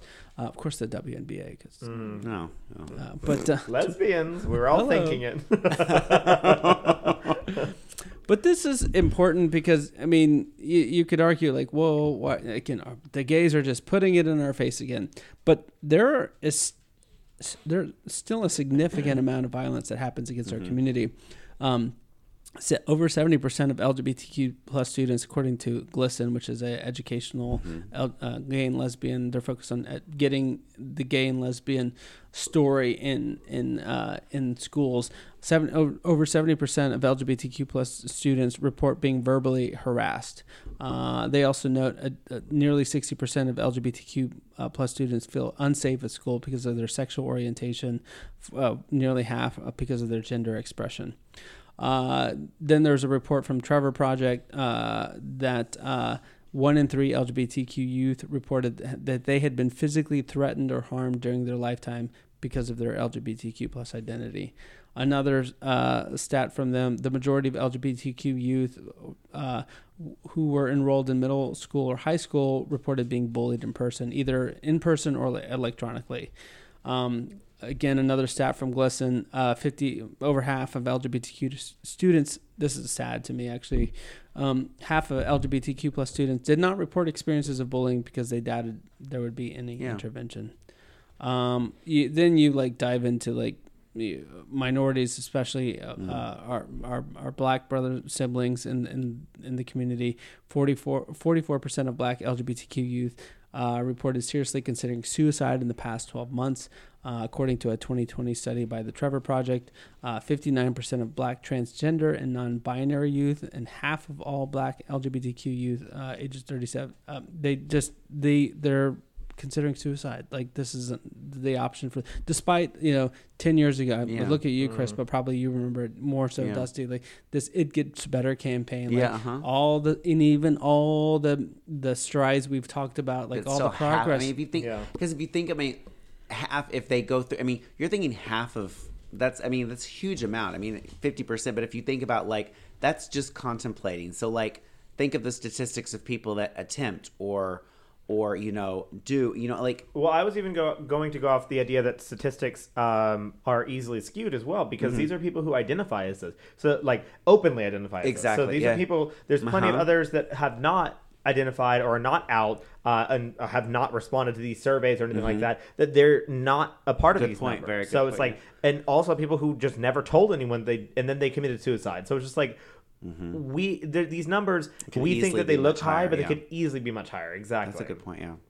So very sad. So Mm-hmm. when we talk about Spirit Day, which occurs on the third uh, Thursday in October every year, and this year is October twenty first, people are wearing purple to Mm-hmm. show their spirit. Um, and I would encourage you to wear purple as well. will. So uh, because it, again, it, it's we're standing against bullying, and we're stand. And October is uh, like is anti-bullying month. Mm-hmm. Um, so we're standing against bullying, and we're you wear purple, and you're also supporting. Um, you're showing support for LGBTQ plus youth, which again, those stats are saying the the youth need that support. Yeah. They need that visible support from regardless, us. yeah, regardless Yeah. of the Dance with the Stars and that visualization bisexual of you just wearing purple and like like because these kids that are uh, that identify these things but have not uh, come out yet they are always watching Oh, and they need a safe space, they and it identifies you then as a safe the- person, it- safe space. It- if so if they see you wearing purple even if they don't talk to you about it it's that nonverbal thing that says uh, Exactly. okay this person on spirit day is wearing purple and why they might ask themselves are they wearing purple because uh, of spirit day or do they just happen to wear purple but still in their mind they're going to say Makes a big deal. they're that's just a that simple visual thing of someone who even if they don't even come up to you talk to you whatever uh, you, seeing you wear purple on that day is going to make uh, massive strides My my mom will often wear like she wears rainbow stuff. Mm-hmm. She has a rainbow uh, uh, wristwatch, and uh, and I love it. She supports. I Mm-hmm. mean, and, and she's doing that in support uh, of me and and Spence, and I, that's great. But to me, the bigger prize is when she says, "Oh, so you know, a person came up to me, a lesbian." She still gets a little awkward. A lesbian. A lesbian. Is he, Um, you know. At least she doesn't say they're funny anymore. I love them. Uh, Your friend. yeah, but uh, the fact that they will come up to her and be like, "Thank you for wearing that," like that is powerful, right? Mm-hmm. It's really- one thing for us flaming homos to Yeah. be like, "Hey," um, As I go to the and- gym every day with my rainbow yeah, ass shoes. So but but it is something for an ally, like Mm-hmm. like I said, for my mom to to to wear that, and then for someone to come up and and she just is super nice to them, and um, that means so much to Mm-hmm. to the folks that go up to her. So thank you, mom, for wearing your rainbow Mm-hmm. stuff and being a good ally. But to, to to your point, like it is it's a big deal to Mm-hmm. to people that are watching. because that's the people who come up to her. So there's still like the kids that are with their moms Mm-hmm. at, at the age of 12 or really they're gay. Know what the, the because the internet is massive, of course. Uh, and like I was never as online as a kid as kids are now. So these kids being able to see all that and like uh, know what rainbows mean. So if you're out there wearing a rainbow pin or a rainbow shirt or Mm-hmm. something that says gay or rainbow flag, rainbow shoes, they're gonna be like, uh, okay, that person's living their life. Exactly. Like, well, and you never know. I mean, you never like that person may feel like what impact that has on them. Like it's okay to be around them, or Mm-hmm. it's it's if I need to talk to someone, I have this person that I probably might could maybe go to. Yeah. and that makes a huge deal when. especially as a teacher, like in Exactly, your yeah. position. I mean, well, yeah, because my phone, my kids see my phone all the Uh-huh. time. They see my. I mean, so I mean, it's It's how you express yourself as Yeah. well. You create a safe space for children. you're it's it's it's an easy way it's going back to that it's it doesn't hurt anybody Mm-hmm. i'm not doing anything wrong i'm not doing anything it's it's just something easy that's just nonverbal very A very simple repre- Mm-hmm. visualization. Yeah. So October twenty first, wear your purple. where you're purple Yeah, That's I'll be wearing Thursday. this shirt again. i'll be wearing this shirt it. again I- I don't know about that. Please. I'm oh, just well mm, yeah. I already stink. Febreze it Okay. So speaking of bullying, no, I'm kidding. Uh, Oh my god. speaking of Is it 'cause I'm LGBTQ plus youth, oily. I'm oily. it's because you're, you're Hi, big oily. it's because you're big and oily Let's talk about your coming out story, Chris, can- because Okay. we have missed. I mean, we've gotten. We, we have been dying for this. Yeah, oh, I- have I- you? I know you- every night I know like, you've told it on our Spoopy podcast, Uh-huh. but now's the time for you to tell On the Let's listeners Talk of Let's Gay Talk About Gay Stuff. Yeah, and then on top of that, like I told, uh, I think I was mentioning this earlier off the podcast that like when I talked about it on our Spoopy podcast, I was like, oh yeah, this happened, blah blah. It was just like very nonchalant for me. happened. No, it didn't exist. I am not gay. Why am I here? um, Knew it.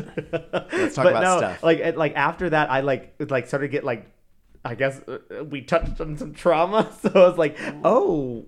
There's some there's some stuff that's still like I didn't tell in our Mm-hmm. podcast that is like oh wow that also happened and also was a factor in my life. So uh, yeah it's a lot. Are we getting into that? you want you you want me to get get into into, trauma? Let's get deep in let's get deep into the trauma. Um, Welcome to your coming out story. Yes. Chris's trauma hour. Trauma hour. I love it. Let's do it. okay. Um where do I start like So let's talk about so uh, baby Chris. Uh-huh. Um, you're you're from San Antonio. correct Schertz Texas Schertz, Texas. Uh, Is that yeah, near San that's right. Antonio? Ish. near San Antonio. And when I was born in Schertz, Texas, Schertz, Texas was its own city and was not part of San Antonio. It still is technically its own city. It's kind of Yes. like Bel Air of San Antonio. Yeah. Yeah, I give You more, like- I, I give you more credit. Like in, in terms of of Houston, it's almost like Brookshire. You're like you're Yeah, far out. Like you're not close. yeah. Um, but you are being quickly swallowed up. Correct. Yeah, it, it used to be separated. It used to be swallow far away. Ooh, talk about my gay story, right? So, uh, little baby Chris is growing up outside of San Antonio, Uh-huh. a burb, like outside of San Antonio, in the sticks. Yeah. we were in the sticks until I was eight. So Yeah. I was like, we were out on a farm, Right. like uh, for the most part. It was like what five acres of land. So I mean, it wasn't like uh, a small. I mean, we were out in the middle of nowhere. It, technically in a small town called Hagerville, not even Schertz. Uh, but yeah, we were um, out in the boonies, um, and I, I So- always knew I was gay. Did you? Yeah, I like, uh, but I never knew what like the word for it was. Uh, I could always tell it was different. And one thing that like we that I look back on um, now as an adult was like my mom always scrapbook things. And like you know when you're in kindergarten and first grade and second grade, they have you fill out the things like what do you want to be when you're older and like Scrapbooker. yeah, my mom's a scrapbooker. She she has she still scrapbooks. Uh, um, and so she has things from like that I writ- wrote whenever uh, I was younger that was like who were your best friends and like when I was in kindergarten it was like 50-50 boys and girls but then like quickly as I like got older it was like less boys in the circle and many more girls in the circle and only girls And now it's all boys and no all, girls. all All boys. boys. yeah Just exactly boys. all, just getting the Men's. men's around me Just the exactly boys. So Well, you're they- old now, So so young boys. Chris has uh, all he's uh, having all friends that are Mm-hmm. girls, which I, I can relate to. I don't was that no, yeah, definitely, definitely. Yeah. Yeah. and then the boys are like, "Why aren't you playing with us?" But Yeah. because you 'Cause I throw wanna football. play because you you. guys are playing footballs or basketballers or whatever, and like I wanted Those to. aren't the balls I the, the, I was not wanting those balls. Yeah, Nope. uh, I was uh, not interested in that, and I just like wanted to hang out with the girls, and I wanted to. Uh, we just I enjoyed. I mean, I, from what I remember as a child, we would just run around and run away from boys, and that was like the, the fun thing to do, and that was enjoyable to me. Uh, like You're um, still doing that. I still do that. Like, mm, I like to play. like Hard to get. like, mm, uh, play hard to get. Absolutely. Like, I'm just playing them games, honey. Uh, but yeah, that that was like I remember that as a child, and then I like remember my first inklings of like hearing the word gay was in fourth grade. Uh, and one of my uh, closest girlfriends at the time, I remember her name, and I remember this exact instance because she knew what gay meant, and someone called me gay, uh, and I was like, "Oh, what does that mean?" Like typical, just pure innocent little baby, like, "Oh, what is that?" Like that's a cool thing. And she goes, she like yelled at him, like, "Don't ever talk to him like that again." You know, like Oh. as like a little fourth, she like defended me like crazy, and like walked off, and I was like, "What did that mean?" And she was like, "Don't worry about it. Like, don't just ignore them. Like, blah blah blah." And I like never looked into it further because I was just such a happy, like, confident kid that was like, whatever, like, whatever. Um, I played with dolls. I cross dressed. Like I was uh, like into everything. My sister used to love dressing me and the dog up in her skirts. Um, because I, I, if I was like six or seven, she had been twelve. Uh, so she was like uh, still a little twink girl. Do straight people or do you call them twinks? I, I don't. I don't, don't think, think so. twink- She's a I, little I- skinny- especially for gr- no. she was a small girl. she was a small just- girl. She was just a girl. She was, I think she was just just a girl. a, a small prepubescent girl. oh wait, I'm kidding. so she would just dress me up in like her little outfits. There's still so many photos of me and like the family dog at the time in uh, a little pink um, skirt or purple skirt, purple polka dotted skirt. I remember the the picture. Uh, I also used to never wear clothes. I was always naked. I don't know how that's related to being gay, but that's my childhood. Um, but I like I always knew that I was different because like my older brother and my dad would always go out and play basketball and like I would always uh, want to be involved but never wanted to play and like was never interested. So I'd just be out there catching bugs around like on the golf not the golf course the basketball like little thing that they had outside uh, and I just was enjoying that instead of playing sports. So I did my own thing. I was also always very artistic very just like uh, let me play on instruments or uh, draw things and it just wasn't my vibe to go play sports. So I just didn't like that. So, um, so you got you had that early experience Mm-hmm. where uh, you got called gay, Mhm. um, and did that happen throughout? Because you said you were a confident kid. You uh, presumably you were popular with your friends. Um, so did you get questioned or Yeah. bullied? Um, like what? as I went on, uh, it got worse. Uh, the fifth and sixth grade, I was just so confident about myself that it didn't really matter. But, but that was also it was helpful the way that uh, Schertz had the um, uh, schools broken down because we had one through four was elementary, fifth and sixth was uh, intermediate, and that was a completely separate school than seventh and eighth grade, which was junior high. So like fifth and sixth grade, like some kids were hitting puberty, some kids weren't, and it was just like that, like. Um, that awkward age that no one really knew how to grow up yet. But seventh grade was basically where they threw you into the sharks, and they were like, "Good luck." Uh, so seventh grade was probably one of the worst years of being bullied. Yeah. Uh, so I mean, we were talking about being bullied, and I definitely experienced a lot of verbal abuse. I never in my life. Uh, so far, luckily, have never been had any uh, physical abuse, uh, which is a, a positive. But the verbal and emotional abuse that I received was just like the utmost, like uh, most degrading thing in the world. And like at the time, I didn't, still didn't know what being gay was, and so being called like uh, a faggot and like uh, uh, you know queer at the time was not something that I'm like oh call me a queer like yeah come on like yeah I'm queer um like it was just like a why are you calling me these things like I don't understand uh, plus on top of that like I would wear like basketball jerseys because that's when I was still trying to bond with my brother and dad about basketball. And so then people were calling me like a poser and that I was just like the most uh, like ridiculous thing in the world. Um, and so people would just like constantly make fun of me. And then I was really good at band, like I was playing my saxophone, but there was someone who was better than me. Uh, and so I was always like competing against them to like show them I was better. And they were like, "Why do you you know care about this, you faggot?" Like it's you know blah blah blah. And it's like because this is what like I enjoy. Uh, and so seventh grade was probably like one of the worst moments um, when it came to bullying. Um, but like I still at the time didn't really completely understand what that meant. Uh, and so that was a, a rough time. Once I got into eighth grade, I was then like kind of in the leader of the pack, and I like made friends with a lot of people who were in like pre AP classes, and uh, we um, were the older kids, so the seventh graders like just kind of, and I was like in the higher band, so everyone who was into band was like, "Oh, he's cool, whatever." Um, uh, yeah, I'm sorry. amongst the band. Let's Amongst be the band kids, exactly. Uh, He's so then, band cool. yeah, exactly. Band cool was much different. But then What's when cooler than being cool? Band Band I, for real, for real. Uh, and then when I was in ninth grade, that was probably like the harshest moment for me because that was when I finally realized like what that meant. Because in, when I was in eighth grade, uh, I got caught by my parents for uh, yeah for uh, looking at the uh, gay pornography on the In internet. eighth grade. So how did you stumble across gay pornography in eighth grade? Um, because your brothers weren't looking at it. So I think I saw something on TV where like men were kissing, and I was like, Oh. that that see this is why Uh, that- Ryan yeah. Murphy. hmm eating ass on television. Yeah, I like, and like I had had All some a crushes in like sixth grade and seventh grade. Uh, and- Okay, so l- let, let's let's go. Sorry, we that. backtracked, You yeah. know, so you started. There was an attraction to. You, maybe did you know it was an attraction to boys, or do you like?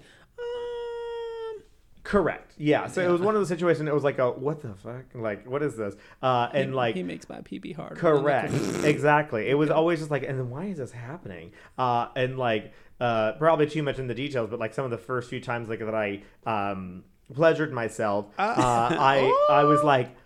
Oh, I think I was thinking about a man. No, I was definitely thinking about a woman. Yeah. I was definitely thinking about a woman. It was all tits, right? Like it was definitely very very All tits. tits. But then, like in the back of my mind, I was like, oh, was I thinking about a man? Like, and like I didn't look at porn at that point yet. Uh, it was just like my imagination that was See, like, you're oh, so lucky because you had the internet when you were like. I I had know. to I go was find thinking like mag- eighth grade in the internet. Eighth grade. I don't, Yeah. Uh, there was I had no to go internet find a in eighth grade. magazine. I No, had well, to find a so magazine. then the things that started that I that started to catch my attention was uh, the male underwear aisle. in- Oh, the classic male underwear. classic, classic. Every Uh, gay, every little thank you, gay Sears. boy. and I'd always be like, "Oh, mom, I'm gonna go find some socks." you know, you're right because I, Wink. I would, I would try to look at the bras and be like, oh, but the thing about the bras were just like they, uh, the bras, the women in the bras never they were tan bras. They like if you went to the bra section, it wasn't like I'm speaking as a bisexual man here. It was not the same experience as like looking at a firm, you know, Pair place. of tits.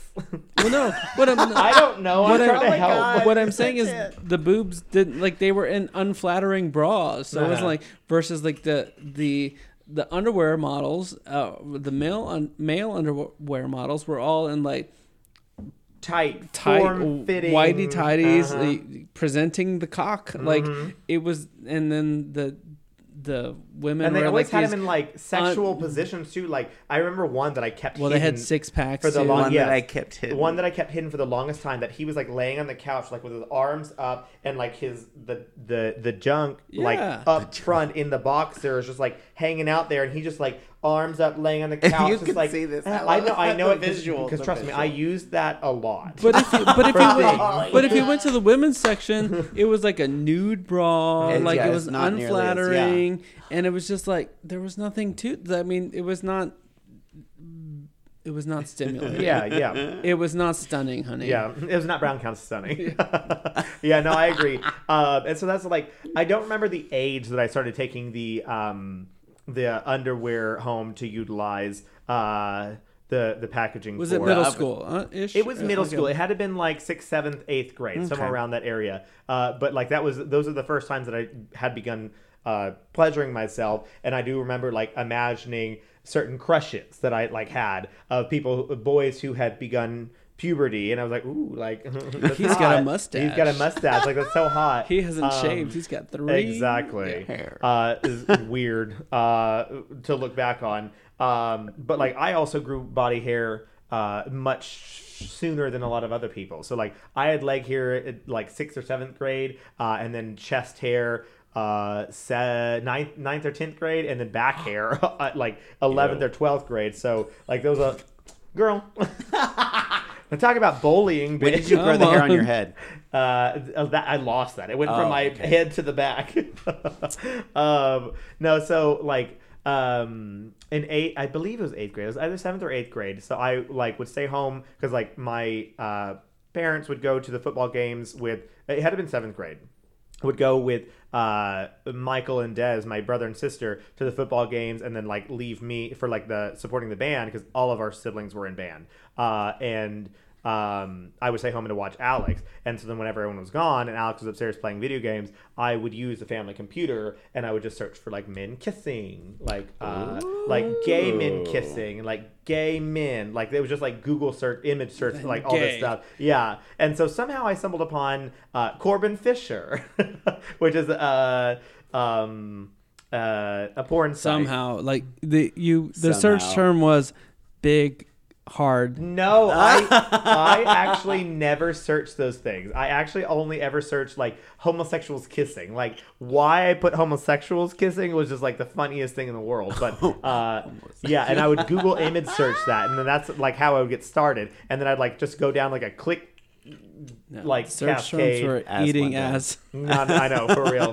Uh, that's what I'd stumble on. No, no, no. That's what it is. That's what it is. It's like That's what he's doing gang bang.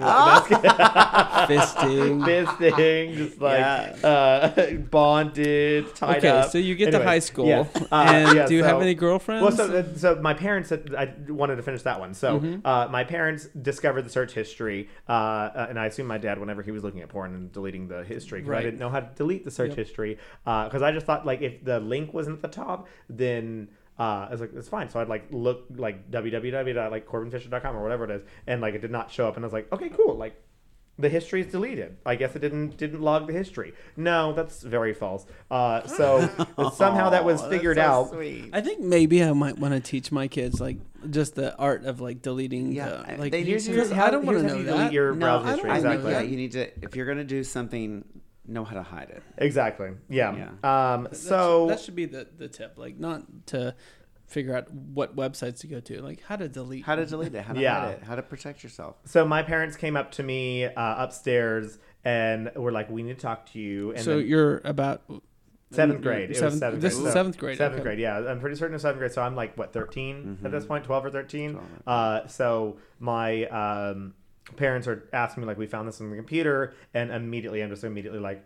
I didn't do it. And just crying. Like, I don't know what you're talking about. Like, blah, blah, blah. And, like, honestly, my life would have been 10,000 times better if I just been like, yeah, I searched for gay porn. Like, what you gonna do? what, about what, you, what you gonna do about it? Like, whatever. Did They're you like, blame another sibling? I blame my little brother because it was only me or my little brother, and like he's four years younger than me. So if I was twelve or thirteen, he was like nine. So there's literally no way that he was really nine-year-old like, brother yeah, was looking at at Corbin gay Fisher. porn. Exactly. No, I absolutely blame. him. He's like, he could have been on the computer. I don't know. And like the the fact that I was so defensive, like Well, your parents knew. they absolutely knew, especially because I was playing with Barbies when I was younger, like all that shit. So like they they absolutely knew. Um, Were they nice to you about it? Like what? what I don't know. I think I just hold a lot of trauma and like guilt on that one, guilt and anger about like the way that they because you kind of sold your brother out like that? no, no, the guilt of that I didn't come out at that point. Uh, but like the because they know I know that they didn't believe it, so I don't Right. have guilt about that, and they never asked him about it. So like, Yeah. why does that matter? Uh, so I don't have any guilt about that. I have the guilt of, like about like not saying it to them and not coming out sooner when I had literally the opportunity to tell my parents. Uh, but I think it like they just seem so mad when they were like, "We're not mad." We just need to like make sure that this is not like shown around anyone else, like blah blah. And so it was like Yeah. it wasn't like negative, but like it also was not. It was definitely like I felt like I, it was a um they weren't ready to have a coming out party for you. correct exactly. It was very much like a uh ooh, like you can't like other people can't see this other people can't know this. Yeah. because my one thing about my family this this will come up later is that this will uh this is a um how will other people perceive our family situation? My family has always been like that, where it's like, how will other families see us? Like, uh, like we have to always look like this perfect family. Um, like, Mm-hmm. that's a good distinction because uh what I originally, how I originally took that was like they just didn't want you doing that around your siblings because you have No, quite a I- few siblings. Correct, four siblings. Three siblings. Three siblings, Yeah. okay. Old, two uh, older sister, older brother, and the younger brother. Yeah. Uh, and that's what I like at first when I was younger. I thought that's what it was. But growing up and learning more things, and especially going through my actual coming out process, it was very much like a keep it under wraps and don't tell people about it. Don't tell their family members about it. Don't like this. Our family is like the perfect little family, the perfect example. So like, let's not talk about this because you are different. Yes. Like it was, it was ve- that's the vibe that I got from that. So that's kind of how that started, and that's why I just like kept it under wraps, and it was just like a huge like thing. And then this is also another another thing that I've talked about on our Spoopy podcast is uh, uh, my battle with religion as well came from a lot of this because I would pray every single day. Even though my family wasn't religious, but our neighbors were, and so they like kind of like got me into Jesus and God and all that stuff. um, and so I would pray every single day that I wasn't gay. I'd pray morning and night. It's like I'm not gay. Like please make me not gay. I did the Um, same thing. It's like, please don't let me have these thoughts. Exactly. feelings. Yeah. Uh-huh. Mhm. So then I got to ninth grade. Ninth grade was the absolute worst um, because every single day in sixth period at biology class, I was absolutely ridiculed, bullied, uh, and sometimes by the teacher. Uh, I remember her name, Mrs. Beck. That uh, she would. She's a Southern woman, uh, and she would hear these footballers uh, just like ridiculing me, calling me faggot, calling me queer, like calling me all the names in the book, just like making fun of me, like you know throwing shit at me, just like ridiculous bullshit. And then, then like she'd be like, uh, she'd finally get up, she'd watch it all happen during the passing period, and she'd get up and she's like, okay, class, quiet, like. I always saw her looking at me like when it was happening, and it's like you literally could have been that person that made a change in this moment, and you didn't do that. Um, and so I found out that one of the girls that was in my class liked me, and I'd known her since fifth grade because Schertz was a place where people didn't really leave. So it was like we grew up together, everyone knew each other. So I found out that she liked me from since we met in fifth grade. Uh, so I asked her out. Um, that is still to this date the longest relationship I've ever been in, which is hilarious. Uh, but she absolutely ten thousand percent was a beard. Like, uh, So did she? Um. So let's talk about this girl. How- Uh-huh. So for how long did you date? we dated for nine and a half months. Nine and a so half months? yeah, Okay. quite quite some time. Um. And did you guys have any? I'm not trying to get into details, but like, I am. because there's sometimes there are Tell me like the juicy deeds. because sometimes the the gay there's the beard, and then sometimes the girl's like, I'm gonna lose my virginity to you. Mm-hmm. Like, did she? Did you guys have any? No. So we did not have any intercourse, and we actually never made out either. Oh. Like for nine months we dated, and the hot, like it took us like three or four months, five months, because we started dating in April, and then in August. So that's five, four months uh, of dating. We finally accidentally kissed each other on the lips because we would always just hug, and then like I was like pulling away, and then like she accidentally like turned her face or purposely turned her face, and we kissed on the cheek uh, before like it was during like a band pool party. Or So what's happened to her now? Is she? I Married? have no idea. Oh, you Um, no connection because there was a lot of drama after uh, I Oh. she broke up with me, uh, which I think she broke up with me because our relationship was not progressing. But like she was in my sixth period biology class, which was another reason why I was definitely like a like a target. So at the beginning of class, I would always go sit on her desk or sit like in her desk and she would sit on my lap. Like it was like a look i'm obviously straight. I'm dating this girl. And then they would just they just started like calling her a fag hag and like you know like uh, you're a you know a faggot sympathizer and like all these other things. So then she started getting bullied but she was much stronger about it than i was. And she's like I don't care. Like whatever. Uh, so she was just all about it, and like she also could have been a person that like changed things. But then once we broke up, because I think it was like I think we just weren't progressing. I think she did want to have uh, the sex, and I was absolutely not about that.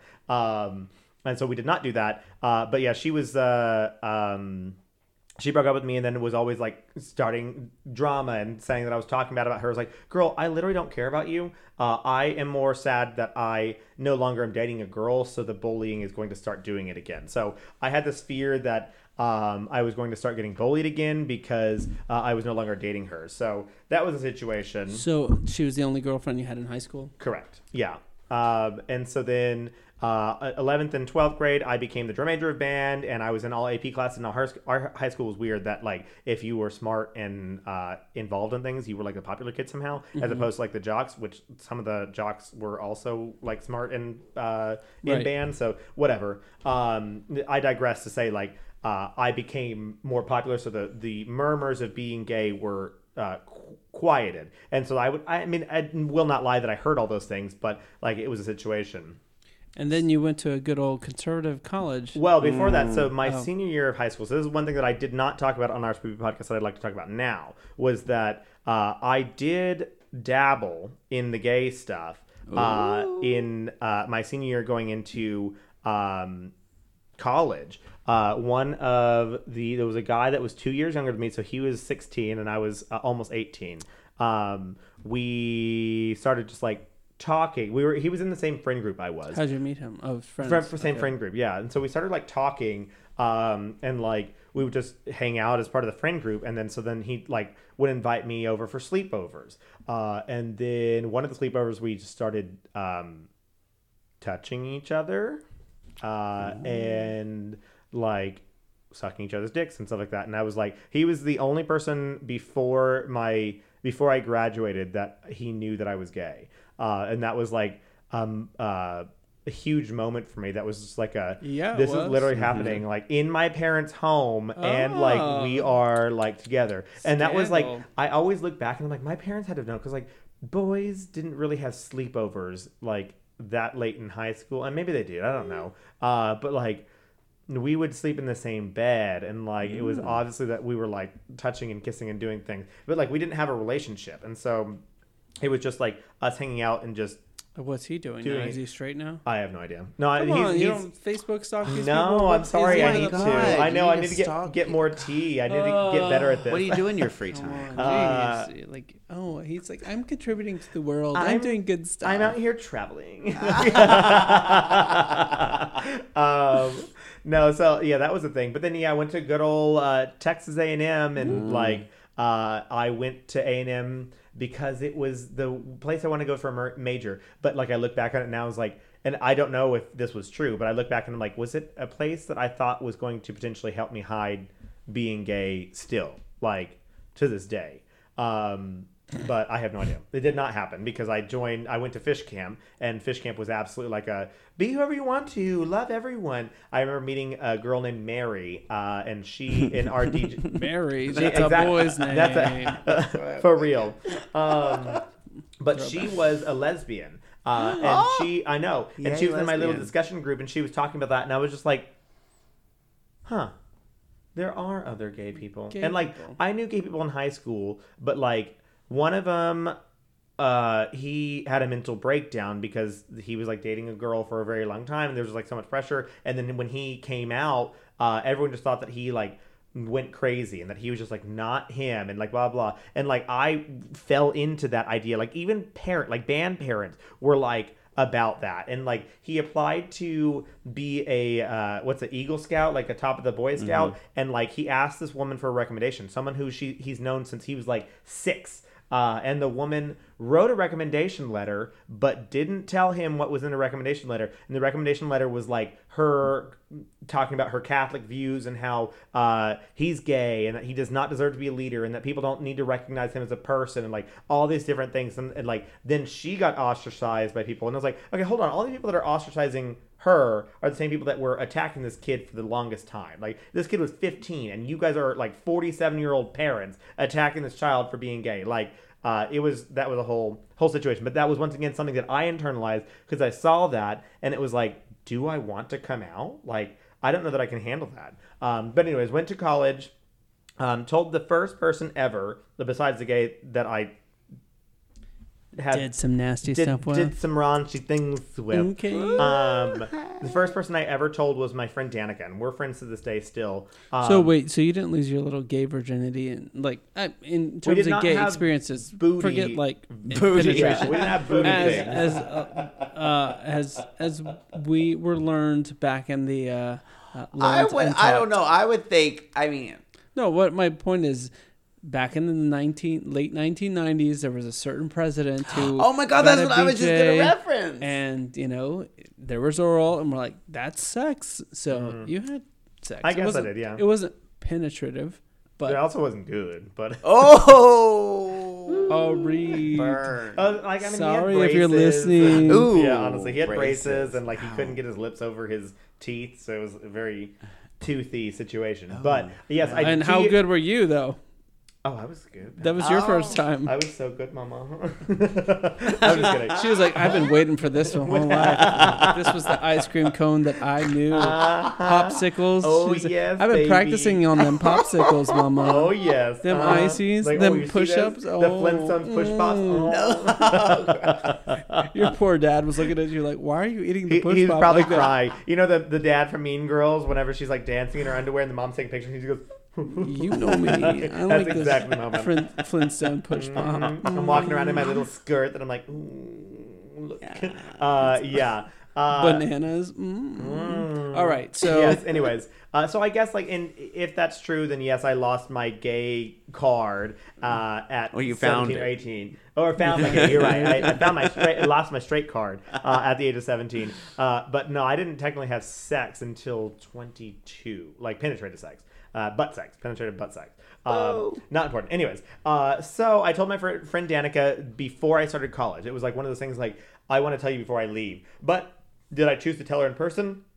No. No, I did not because I was so afraid of rejection, uh, and still am to this day sometimes, that I had to text her because it was like a, please tell me over text message, and then we can address this in person, just like to get your Oh. preliminary like feelings. I don't know about you, but uh, Dusty, when he said, I was like, I didn't do it in person. I was like, oh, he wrote a I was, letter. I was thinking. uh, I was thinking. I said well, I was thinking maybe email because I Oh. mean we had email in high school. That's true. That was that was the but I dawn got, of the email. I got plenty of letters from from actually since we're being bisexual here, Bisexual. uh, from women who were like very mad at me. Like, oh, you're gay now. no, it wasn't. No, it was before any of that. It was just like you were this. Like it was. If you think about like Alanis Morissette, and when she was mad, like you, I don't know. Like it was. It was. It was mean stuff. And granted, I was not a, very nice to them. Uh, I mean, I wasn't mean to them, but I, I understand their position. Yeah. Um, and so because I was an immature Mm-hmm. high schooler, but I got some mean or a college student too. Like I got some mean letters. So, Mm. but they were handwritten, which means Ooh, that means you got it. they were front to back, like pages long. I like, have feelings about one, two, you did three, to me. four. So that's why I went to like That's I was big, yeah. I was having some trauma You're right gonna here. like, handwrite it. That's no, you, it you're was right. text messages, so it was not even that personal. That's because she's young. yeah, she's young. Sorry, there were some, emo- some emojis in the gift. I'm feeling like. I have some feelings. I'm no. a cigarette emoji. So I told her that, and she gave me a positive response that was like very freeing. she to gave me. you a thumbs up, That's it, just one emoji. like emoji. all right, cool. I'm out. Danica likes this. Yeah. She didn't even heart it. She just thumbs up. That thumbs up. Like, all right. Well, see, back then we didn't really have emojis, so emojis didn't come out until like they is didn't. what you had. Well, even then, uh, emojis didn't really come out until like iPhones really became more Your popular. Nokia phone couldn't do that. No, you But, like, that's, that's what. Android phones could not receive um, iPhone emojis. So, like, because I had a Oh, Droid, it I had so- Android. You had it so rough. I had it so rough. I just get the question marks. Like, I don't know what this is. What? Such a rough life. Uh, Such a rough life. Yeah, we didn't get internet until high school. Yeah, there you go. um, hey, technically, I didn't get it until junior high. So that makes it feel a little bit better. No, it, It actually doesn't- it does. It makes doesn't. me feel older. Thank you so much, bitch. But anyway, continue with your story. As you were in college, she In came out to her. She gave came you out to her. Met a couple other girls that like. uh, Of course, I was still only friends with girls. Met a couple other girls. Came out to them over text messages as well. Uh, and then like things were good. I had come out to four people, and I was like living life, like doing it. Um, so then I joined fish camp. I got a became a, a counselor in fish camp, which. Uh, just a freshman orientation camp essentially for uh, Texas A&M people, an indoctrination camp, if you will, into the A&M cult, learn all the yells, do all the things. Um, and when I was in that fish camp as a counselor, I made friends with this girl, uh, and she, I thought she was going to be one of my good friends. Um, and so then we joined an organization the next year, and I like was slowly coming out to people. So like I came out to that fish camp, and it was like that was like a monumental Oh, moment those, to me. Those like moments when you come out, like you, because Mm. fish camps have all these moments, like oh my gosh, I had an abortion. Oh my Yeah. gosh, I did this. You- the Like, fi- I they- they were called was defining moments, yeah. Mm-hmm. and then you're like, I'm get like these are the things that you reveal in these moments. It's like, uh, uh you know, Yeah. I'm not a Christian. Like these Yeah. are things, and everyone's like, yeah, it's, So- he's absolutely did, right. I did. Don't, don't look at me. I don't. I did not have no, this so, college experience. So these, okay. it was it, and very to similar be to, like a Christian to not be a. Christian at Texas A&M is a big deal, right? Well, So- I wasn't either. Yeah, so but to be a Christian to have an abortion or to Oh be my gay, like these are the things like, oh my gosh, I'm addicted to math. But like being in fish camp, being in fish camp was it was a much more progressive uh, organization yeah, than well, because everyone clutched their pearls, but then they were like, but we, We love you. you, We, we love accept you. you. Yes, That's yeah. the word. We no, we accept you and we mm-hmm. love you. Yes. it, and like fish Look, camp did maybe absolutely. I'm just bitter because I was never accepted as a fish camp. Yes. there you go. That's fine. That's That- all. it's Did you coming out right apply? now. oh, you I didn't get- he doesn't get it. He doesn't get it. He's not part of the cult. I, I don't. I don't get it. I didn't. Not do you, this. him. Oh, Well, well, also me, you. I don't. Also me. Yeah. Uh, so yeah, there was a moment that was called defining moments, where like the counselors got up on stage and got to talk about like something in their life that was like important to them. A lot of it was like sexual abuse or like coming out to their parents as atheists or like um, um, like their family. Uh, uh, one of my friend Cody, his parents' uh, family's house in Bastrop burned down because of the, the Bastrop fires. Like there was a lot of different moments, and mine was like uh, realizing I was gay. Are you gay, dude? um, and so I told the camp, but like at the end of it, I was very much like, there's people here that like I still haven't come out to that are like part of my hometown. So like I'd like to kind of keep this like on a, on a wrap. But of course, I just told 24 Fast counselors. forward to Schertz, uh, Exactly. Schertz Daily, new- valedictorian, former ba- band leader, former drum major, Steele uh, High School is band. gay. gay, gay, gay, gay. Uh, That's so a I. headline. Gay, gay, gay. Uh-huh. The Schertz Daily. How did you know? the That's Schertz. this The going. Schertz Herald says. Are you gonna Chris cry might- now? Is it? about I already teared up a little earlier. Aw. I know. I know. But you were looking over. She's here, got no tears left it- to cry. no tears. close. I didn't- So this was another very important point to me because her and I were in an organization together, uh, and she was someone I trusted. Uh, she was one of my you know good friends and whatnot, and uh, she went to a party um, that like I mean they were twenty, so I mean they weren't supposed to be drinking, but you know whatever Mm. it's college, so they're not gonna stop anyone. Um, now I sound like a Oh my gosh, you're only 29. Like you're still in your 20s. I I know, know. like He's 20, like, like, it was wild is oh, when you were Way 20. back Yeah. when 20. like, It's like Let me get sick right two here. decades My ago. college kid is in 20. I don't have a college kid, by the way, but could could have. You could could've- have. I mean, You absolutely could've. 22 could have been graduated from college at this point, and Oh so. my god. You could have had a Very kid. Yeah. Thanks. drink. That's Thanks. Go ahead. Can we have a double, please? All right. So Like, can we get a 20 years double old, whiskey and, she's uh, drinking, and uh, what's happening? So then they like start to ask about people and like their histories and stuff like that. And so then they're like, "What about Chris?" And she's like, "What about him?" And like she wanted so badly to feel included at this party um, that they were like, "Is he gay?" And uh, she was like, "I don't think I'm supposed to tell this," but like the way that she told me the story, and that someone else apparently told me the story, uh, and just kept on being like, they were like, "Come on, you can tell us, you can tell us. We're not going to tell anyone." Well, of course she was like, "Yeah, he's gay," uh, and then immediately. I told everyone. And so like this organization all started looking at me weird and like treating me The weird. fish campers? No, the, this Oh. is the other organization, Okay. not the fish campers. And they were just like and like some people would come up to me and like, I just want you to know, like, it's okay. And I was like, What's okay? It's okay. Like what's what's the problem? Because this time I was still like, Oh, I'm Chris, like I'm like bro. Oh, I'm, I got I'm hair on my chest. Yeah, I got hair on my chest. I'm a bro, like whatever. Uh, still trying my hardest. Uh, not accurate. Uh, and that day when I realized, like, it was a lead meeting, is because lead was the organization. Um, that was the moment that I was just like absolutely uh, just distraught. And like I had been through verbal bullying. I had been through um, people throwing papers and stuff like that at me. And called all sorts of things, but In I think college? in college, yeah, no, no, no, in high school. I, I didn't ever get bullied in high uh, in college, uh, but like being outed like that was like one of the worst feelings that I think I've ever uh, experienced, and so it just like really like tore me down and like broke um like my trust in so many people that was just Yeah. like a uh, uh, I mean, it was like okay, I told all these people, and like I wasn't ready to tell like so many other uh, family members and blah blah blah, and like people who knew me from Schertz, and like there were people in or in at the lead organization that were from San Antonio or from Schertz that knew people that I knew from high school. Wait, so did your family find out from other people no, before? Okay. surprisingly. Okay. Uh, honestly, I'm I'm Well, I mean, shocked that it obviously your happened. your parents knew because They knew because but- because gay porn and you know lots of other things. Oh yeah. But uh, they they absolutely knew. But like it was, that was like one of my darkest times in college, and I was just like, why the fuck did you do that? And like uh, same girl, another uh, not same girl, but a girl from the same organization would also. I got in a fight with her because she kept on introducing like I'd go to a, party or like a pregame or something like that, and uh, she'd be like, oh, this is my gay friend Chris, and I'm like. You realize that I'm your friend, and I just happen to be gay. So you don't need to tell every single person that I'm gay.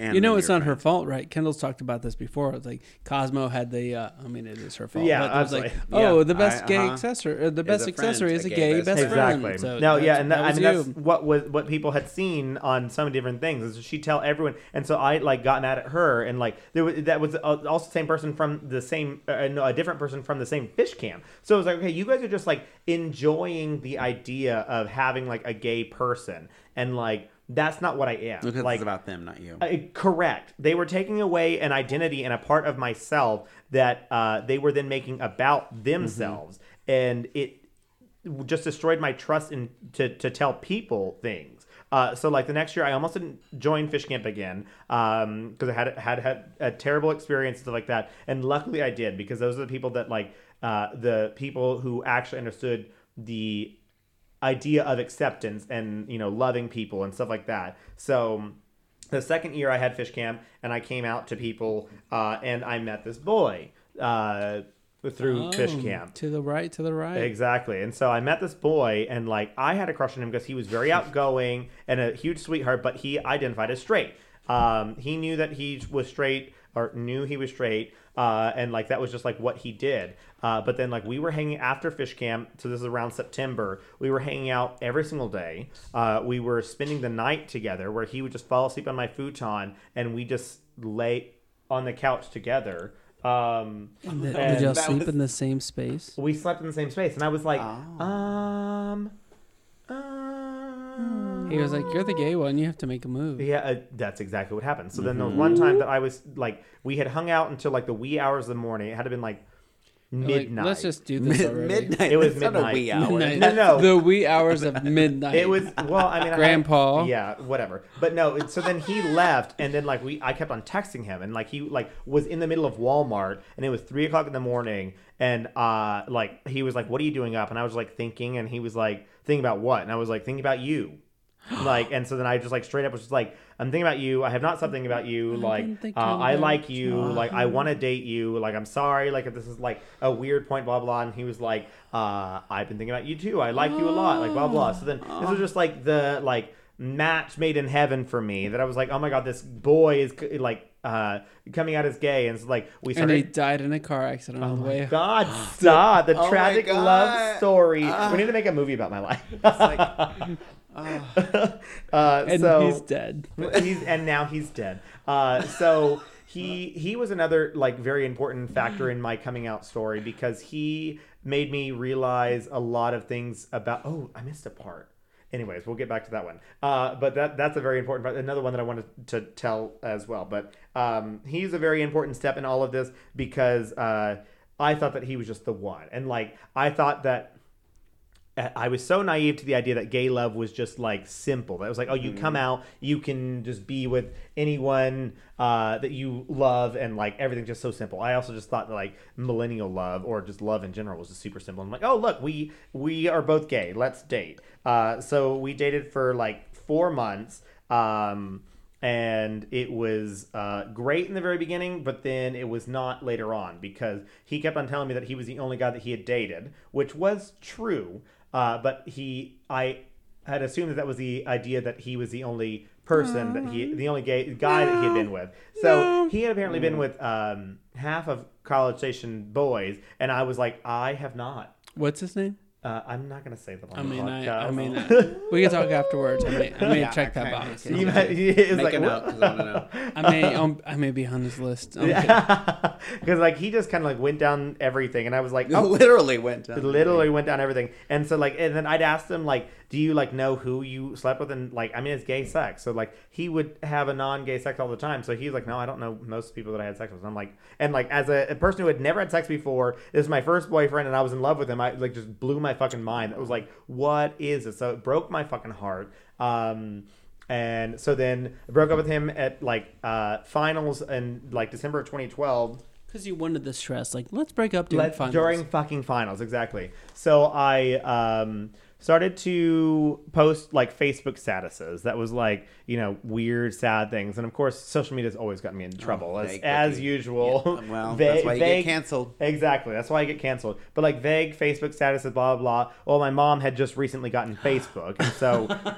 yeah, exactly. So I was like, oh well, here here comes Patty. So she's like seeing all these things, uh, and uh, she's like asking me like, you okay? Like what's going on? And I'm like, oh yeah, blah blah. Like things are fine. I'm just studying for finals. I'm stressed. Like a lot of life. She's like, oh well, you're talking about a lot of like sad things about people. Like who's this person? And so she's like, she just keeps talking very generally, like using Yeah, they them they, pronouns. them, yeah, actually, okay. it's like okay, if my mom can figure out they them pronouns. A bit you could too. Uh, so she's using they them person thing, like saying person and like uh, you know, Mm-hmm. she was originally saying people, and then I kept on saying person, like or like they, and like you know, using singular things. And so since I never like said she, she was like.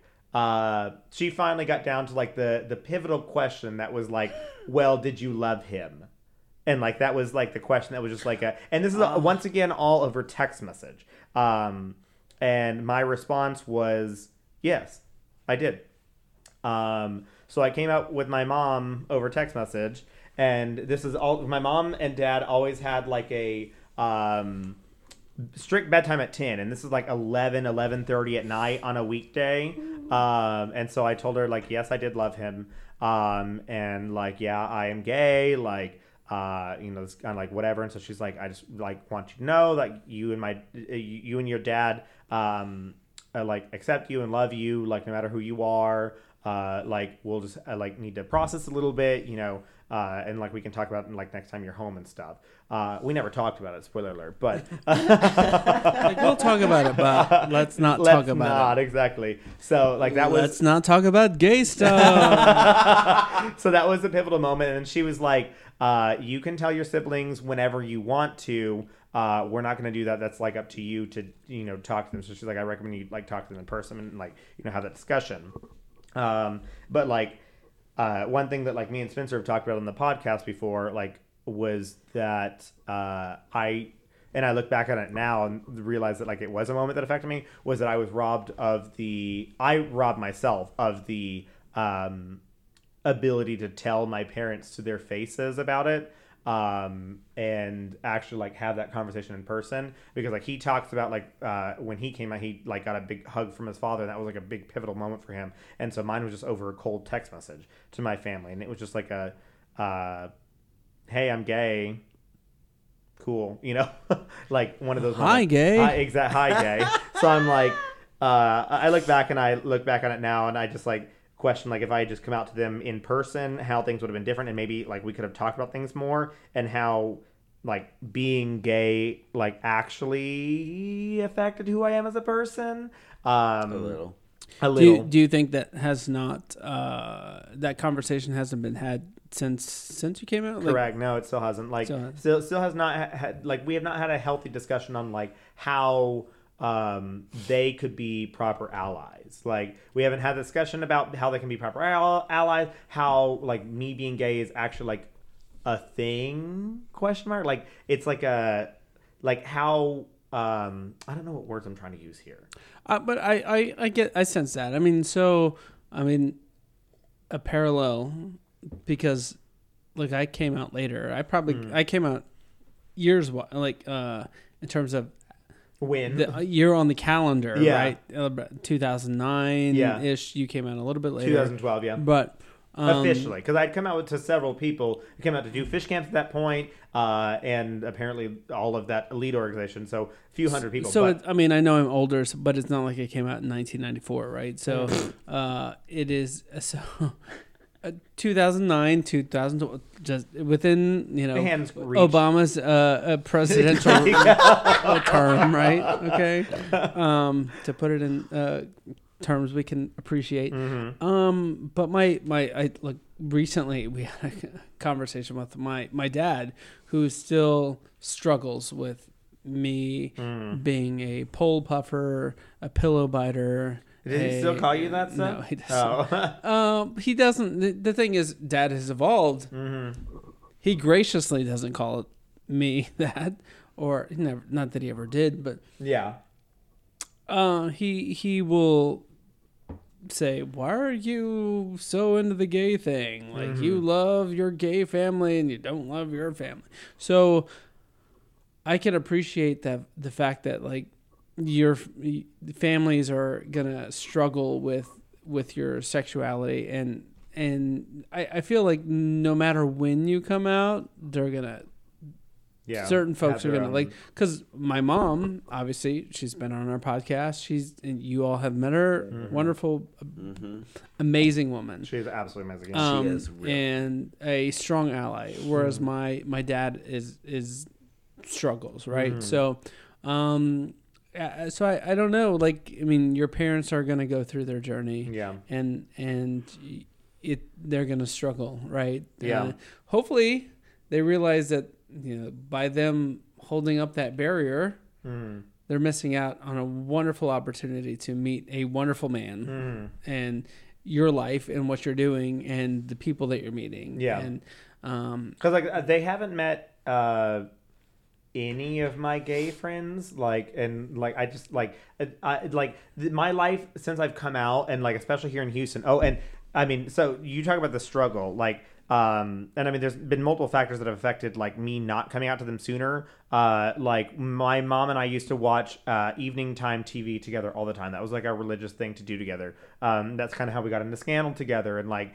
uh, a lot of things. But like one of the things that I uh, specifically remember, we watched Glee together and we watched uh, American Idol together. And the season that Adam Adam Lambert was on, uh, she would make so many comments that was like, "He's not gonna win. He's putting gay in everyone's faces." Like you know, blah blah blah. And so like that as like a gay teenager that was literally being bullied at the time for being gay was like uh, and then like Glee, the the two girls came out, and then Kurt was on there as a gay person. She's like, there's just so many, so much gay stuff on the television. Like, why does it matter? And it was like, you know, those just like side comments. My dad and brother always making like, oh, that's super gay. Like, you know, they they. I from what I remember, they never used the the f word. Um, but you, you don't have to use the f word i mean as i told my dad correct. you can say why do you have to be so like without using the word like and and Mhm. and you do that yeah, Um, I guess my point is, I don't know. I don't know what my point is because we we have to be, and we don't have to be anything because I'm I'm listening to our friend who's not here, Kendall, uh, Mhm. who's like you don't have to stand up for any of that. Mhm. Um, but there there's I mean, if you want to have a relationship with your parents, and they're gonna approach it that way, there is a there's going to be that tension. Yeah. And you either accept it or you don't, right? Yeah. And if you don't, then you're basically walling them off, right? exactly. So, and I think a lot of uh, people in our community struggle with that. I've talked to many people who like I don't have a relationship with my parents anymore, Mhm. and that's sad, but that's their truth. That's the Mhm. reality. Why deal with the struggle? And honestly, recently I told my dad, I'm like, hey, if you can't get on board with this, if you still want to have issues with this. I, I can't deal with that anymore. Yeah. This is your this is your issue. So yeah, when you're ready to have a, a good productive conversation then let's do it yeah, not in the sense like i will always love my dad but there are um, there are things that now as a married man as a a, a father like you have to there's different realities and if you Mhm. can't if you can't accept that then i i can't it's one thing to be like i'm your son and i'll show up and we'll hang out and watch football games it's another thing to be like you can't be disrespectful to, to Yeah. my family Yeah, right? this is the, So- the man that I married and the children that I have with him. Like, Right, and Yeah. and that's where I draw the line. Yeah. Before I was I was tolerant of it, and now I, I there's no tolerance to it. Mm-hmm. Yeah. So because it's not just me anymore. Well, Yeah. it, it's Yeah. me, but it's also it's your family. It's yeah. my Yeah. family. So and that and my and I know my dad raised me in a way that he if uh, and I this is what I told him. I'm like, you if the if this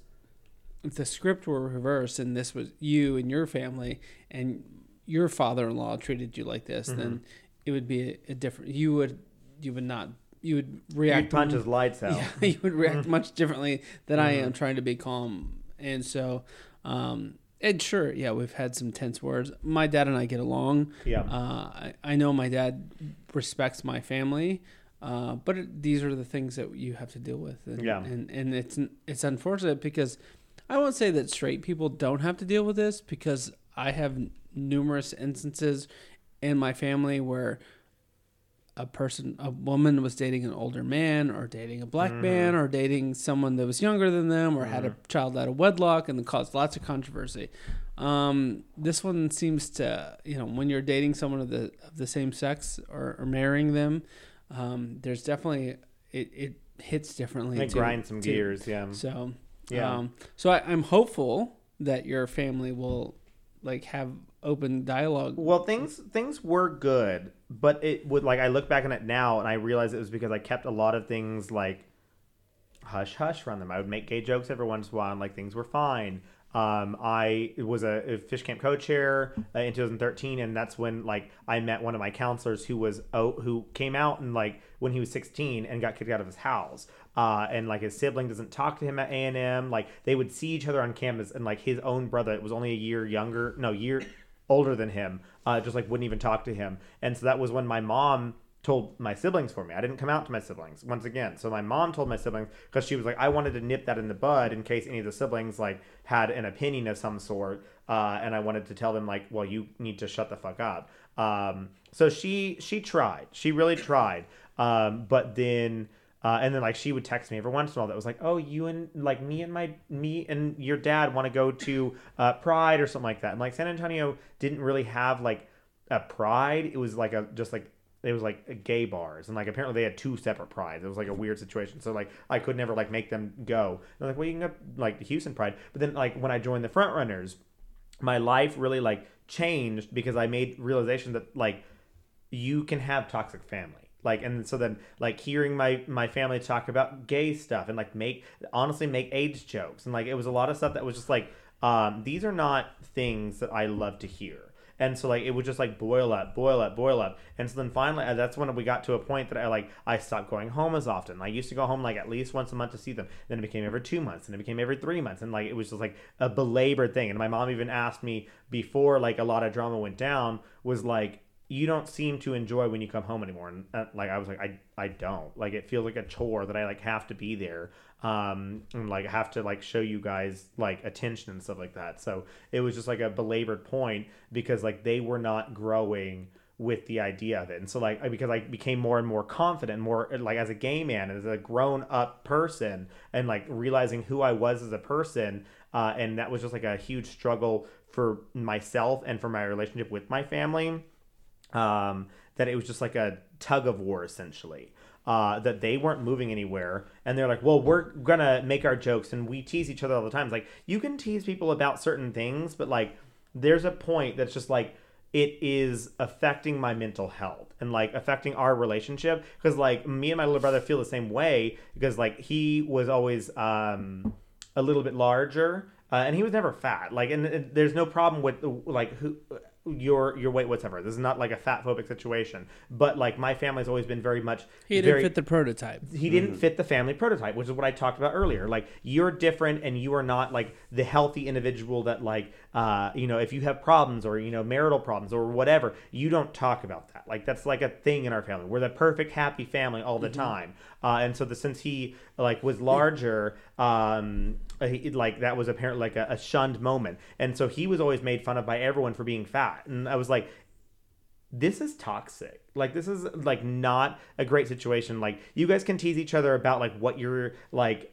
uh, doing or you know whatever. Like we tease each other as siblings. But to blatantly make fun of someone by like how they visually are or something that they literally cannot change at all as like being gay or uh, you can't change uh, your weight gain in like a friggin' day um, and like negative comments is not going to help that either. Uh, it was just like a a cascade of like negative things that just like built up to like a okay you know how you can show support for me is by because this is we built up to a pinnacle, which was the last election, and saying, you know how you can show support for me is by voting for a candidate that's not gonna be against my rights, and that apparently was the line in the sand that they were not willing to cross, and so I was like, okay, well, this is not a relationship that I want to continue until you guys figure out like how you can be better allies to me as a person. So um, that was a huge moment for me. Uh, and a huge moment in my coming out story that it was like I came from a point of being bullied and like not wanting to tell anyone to now living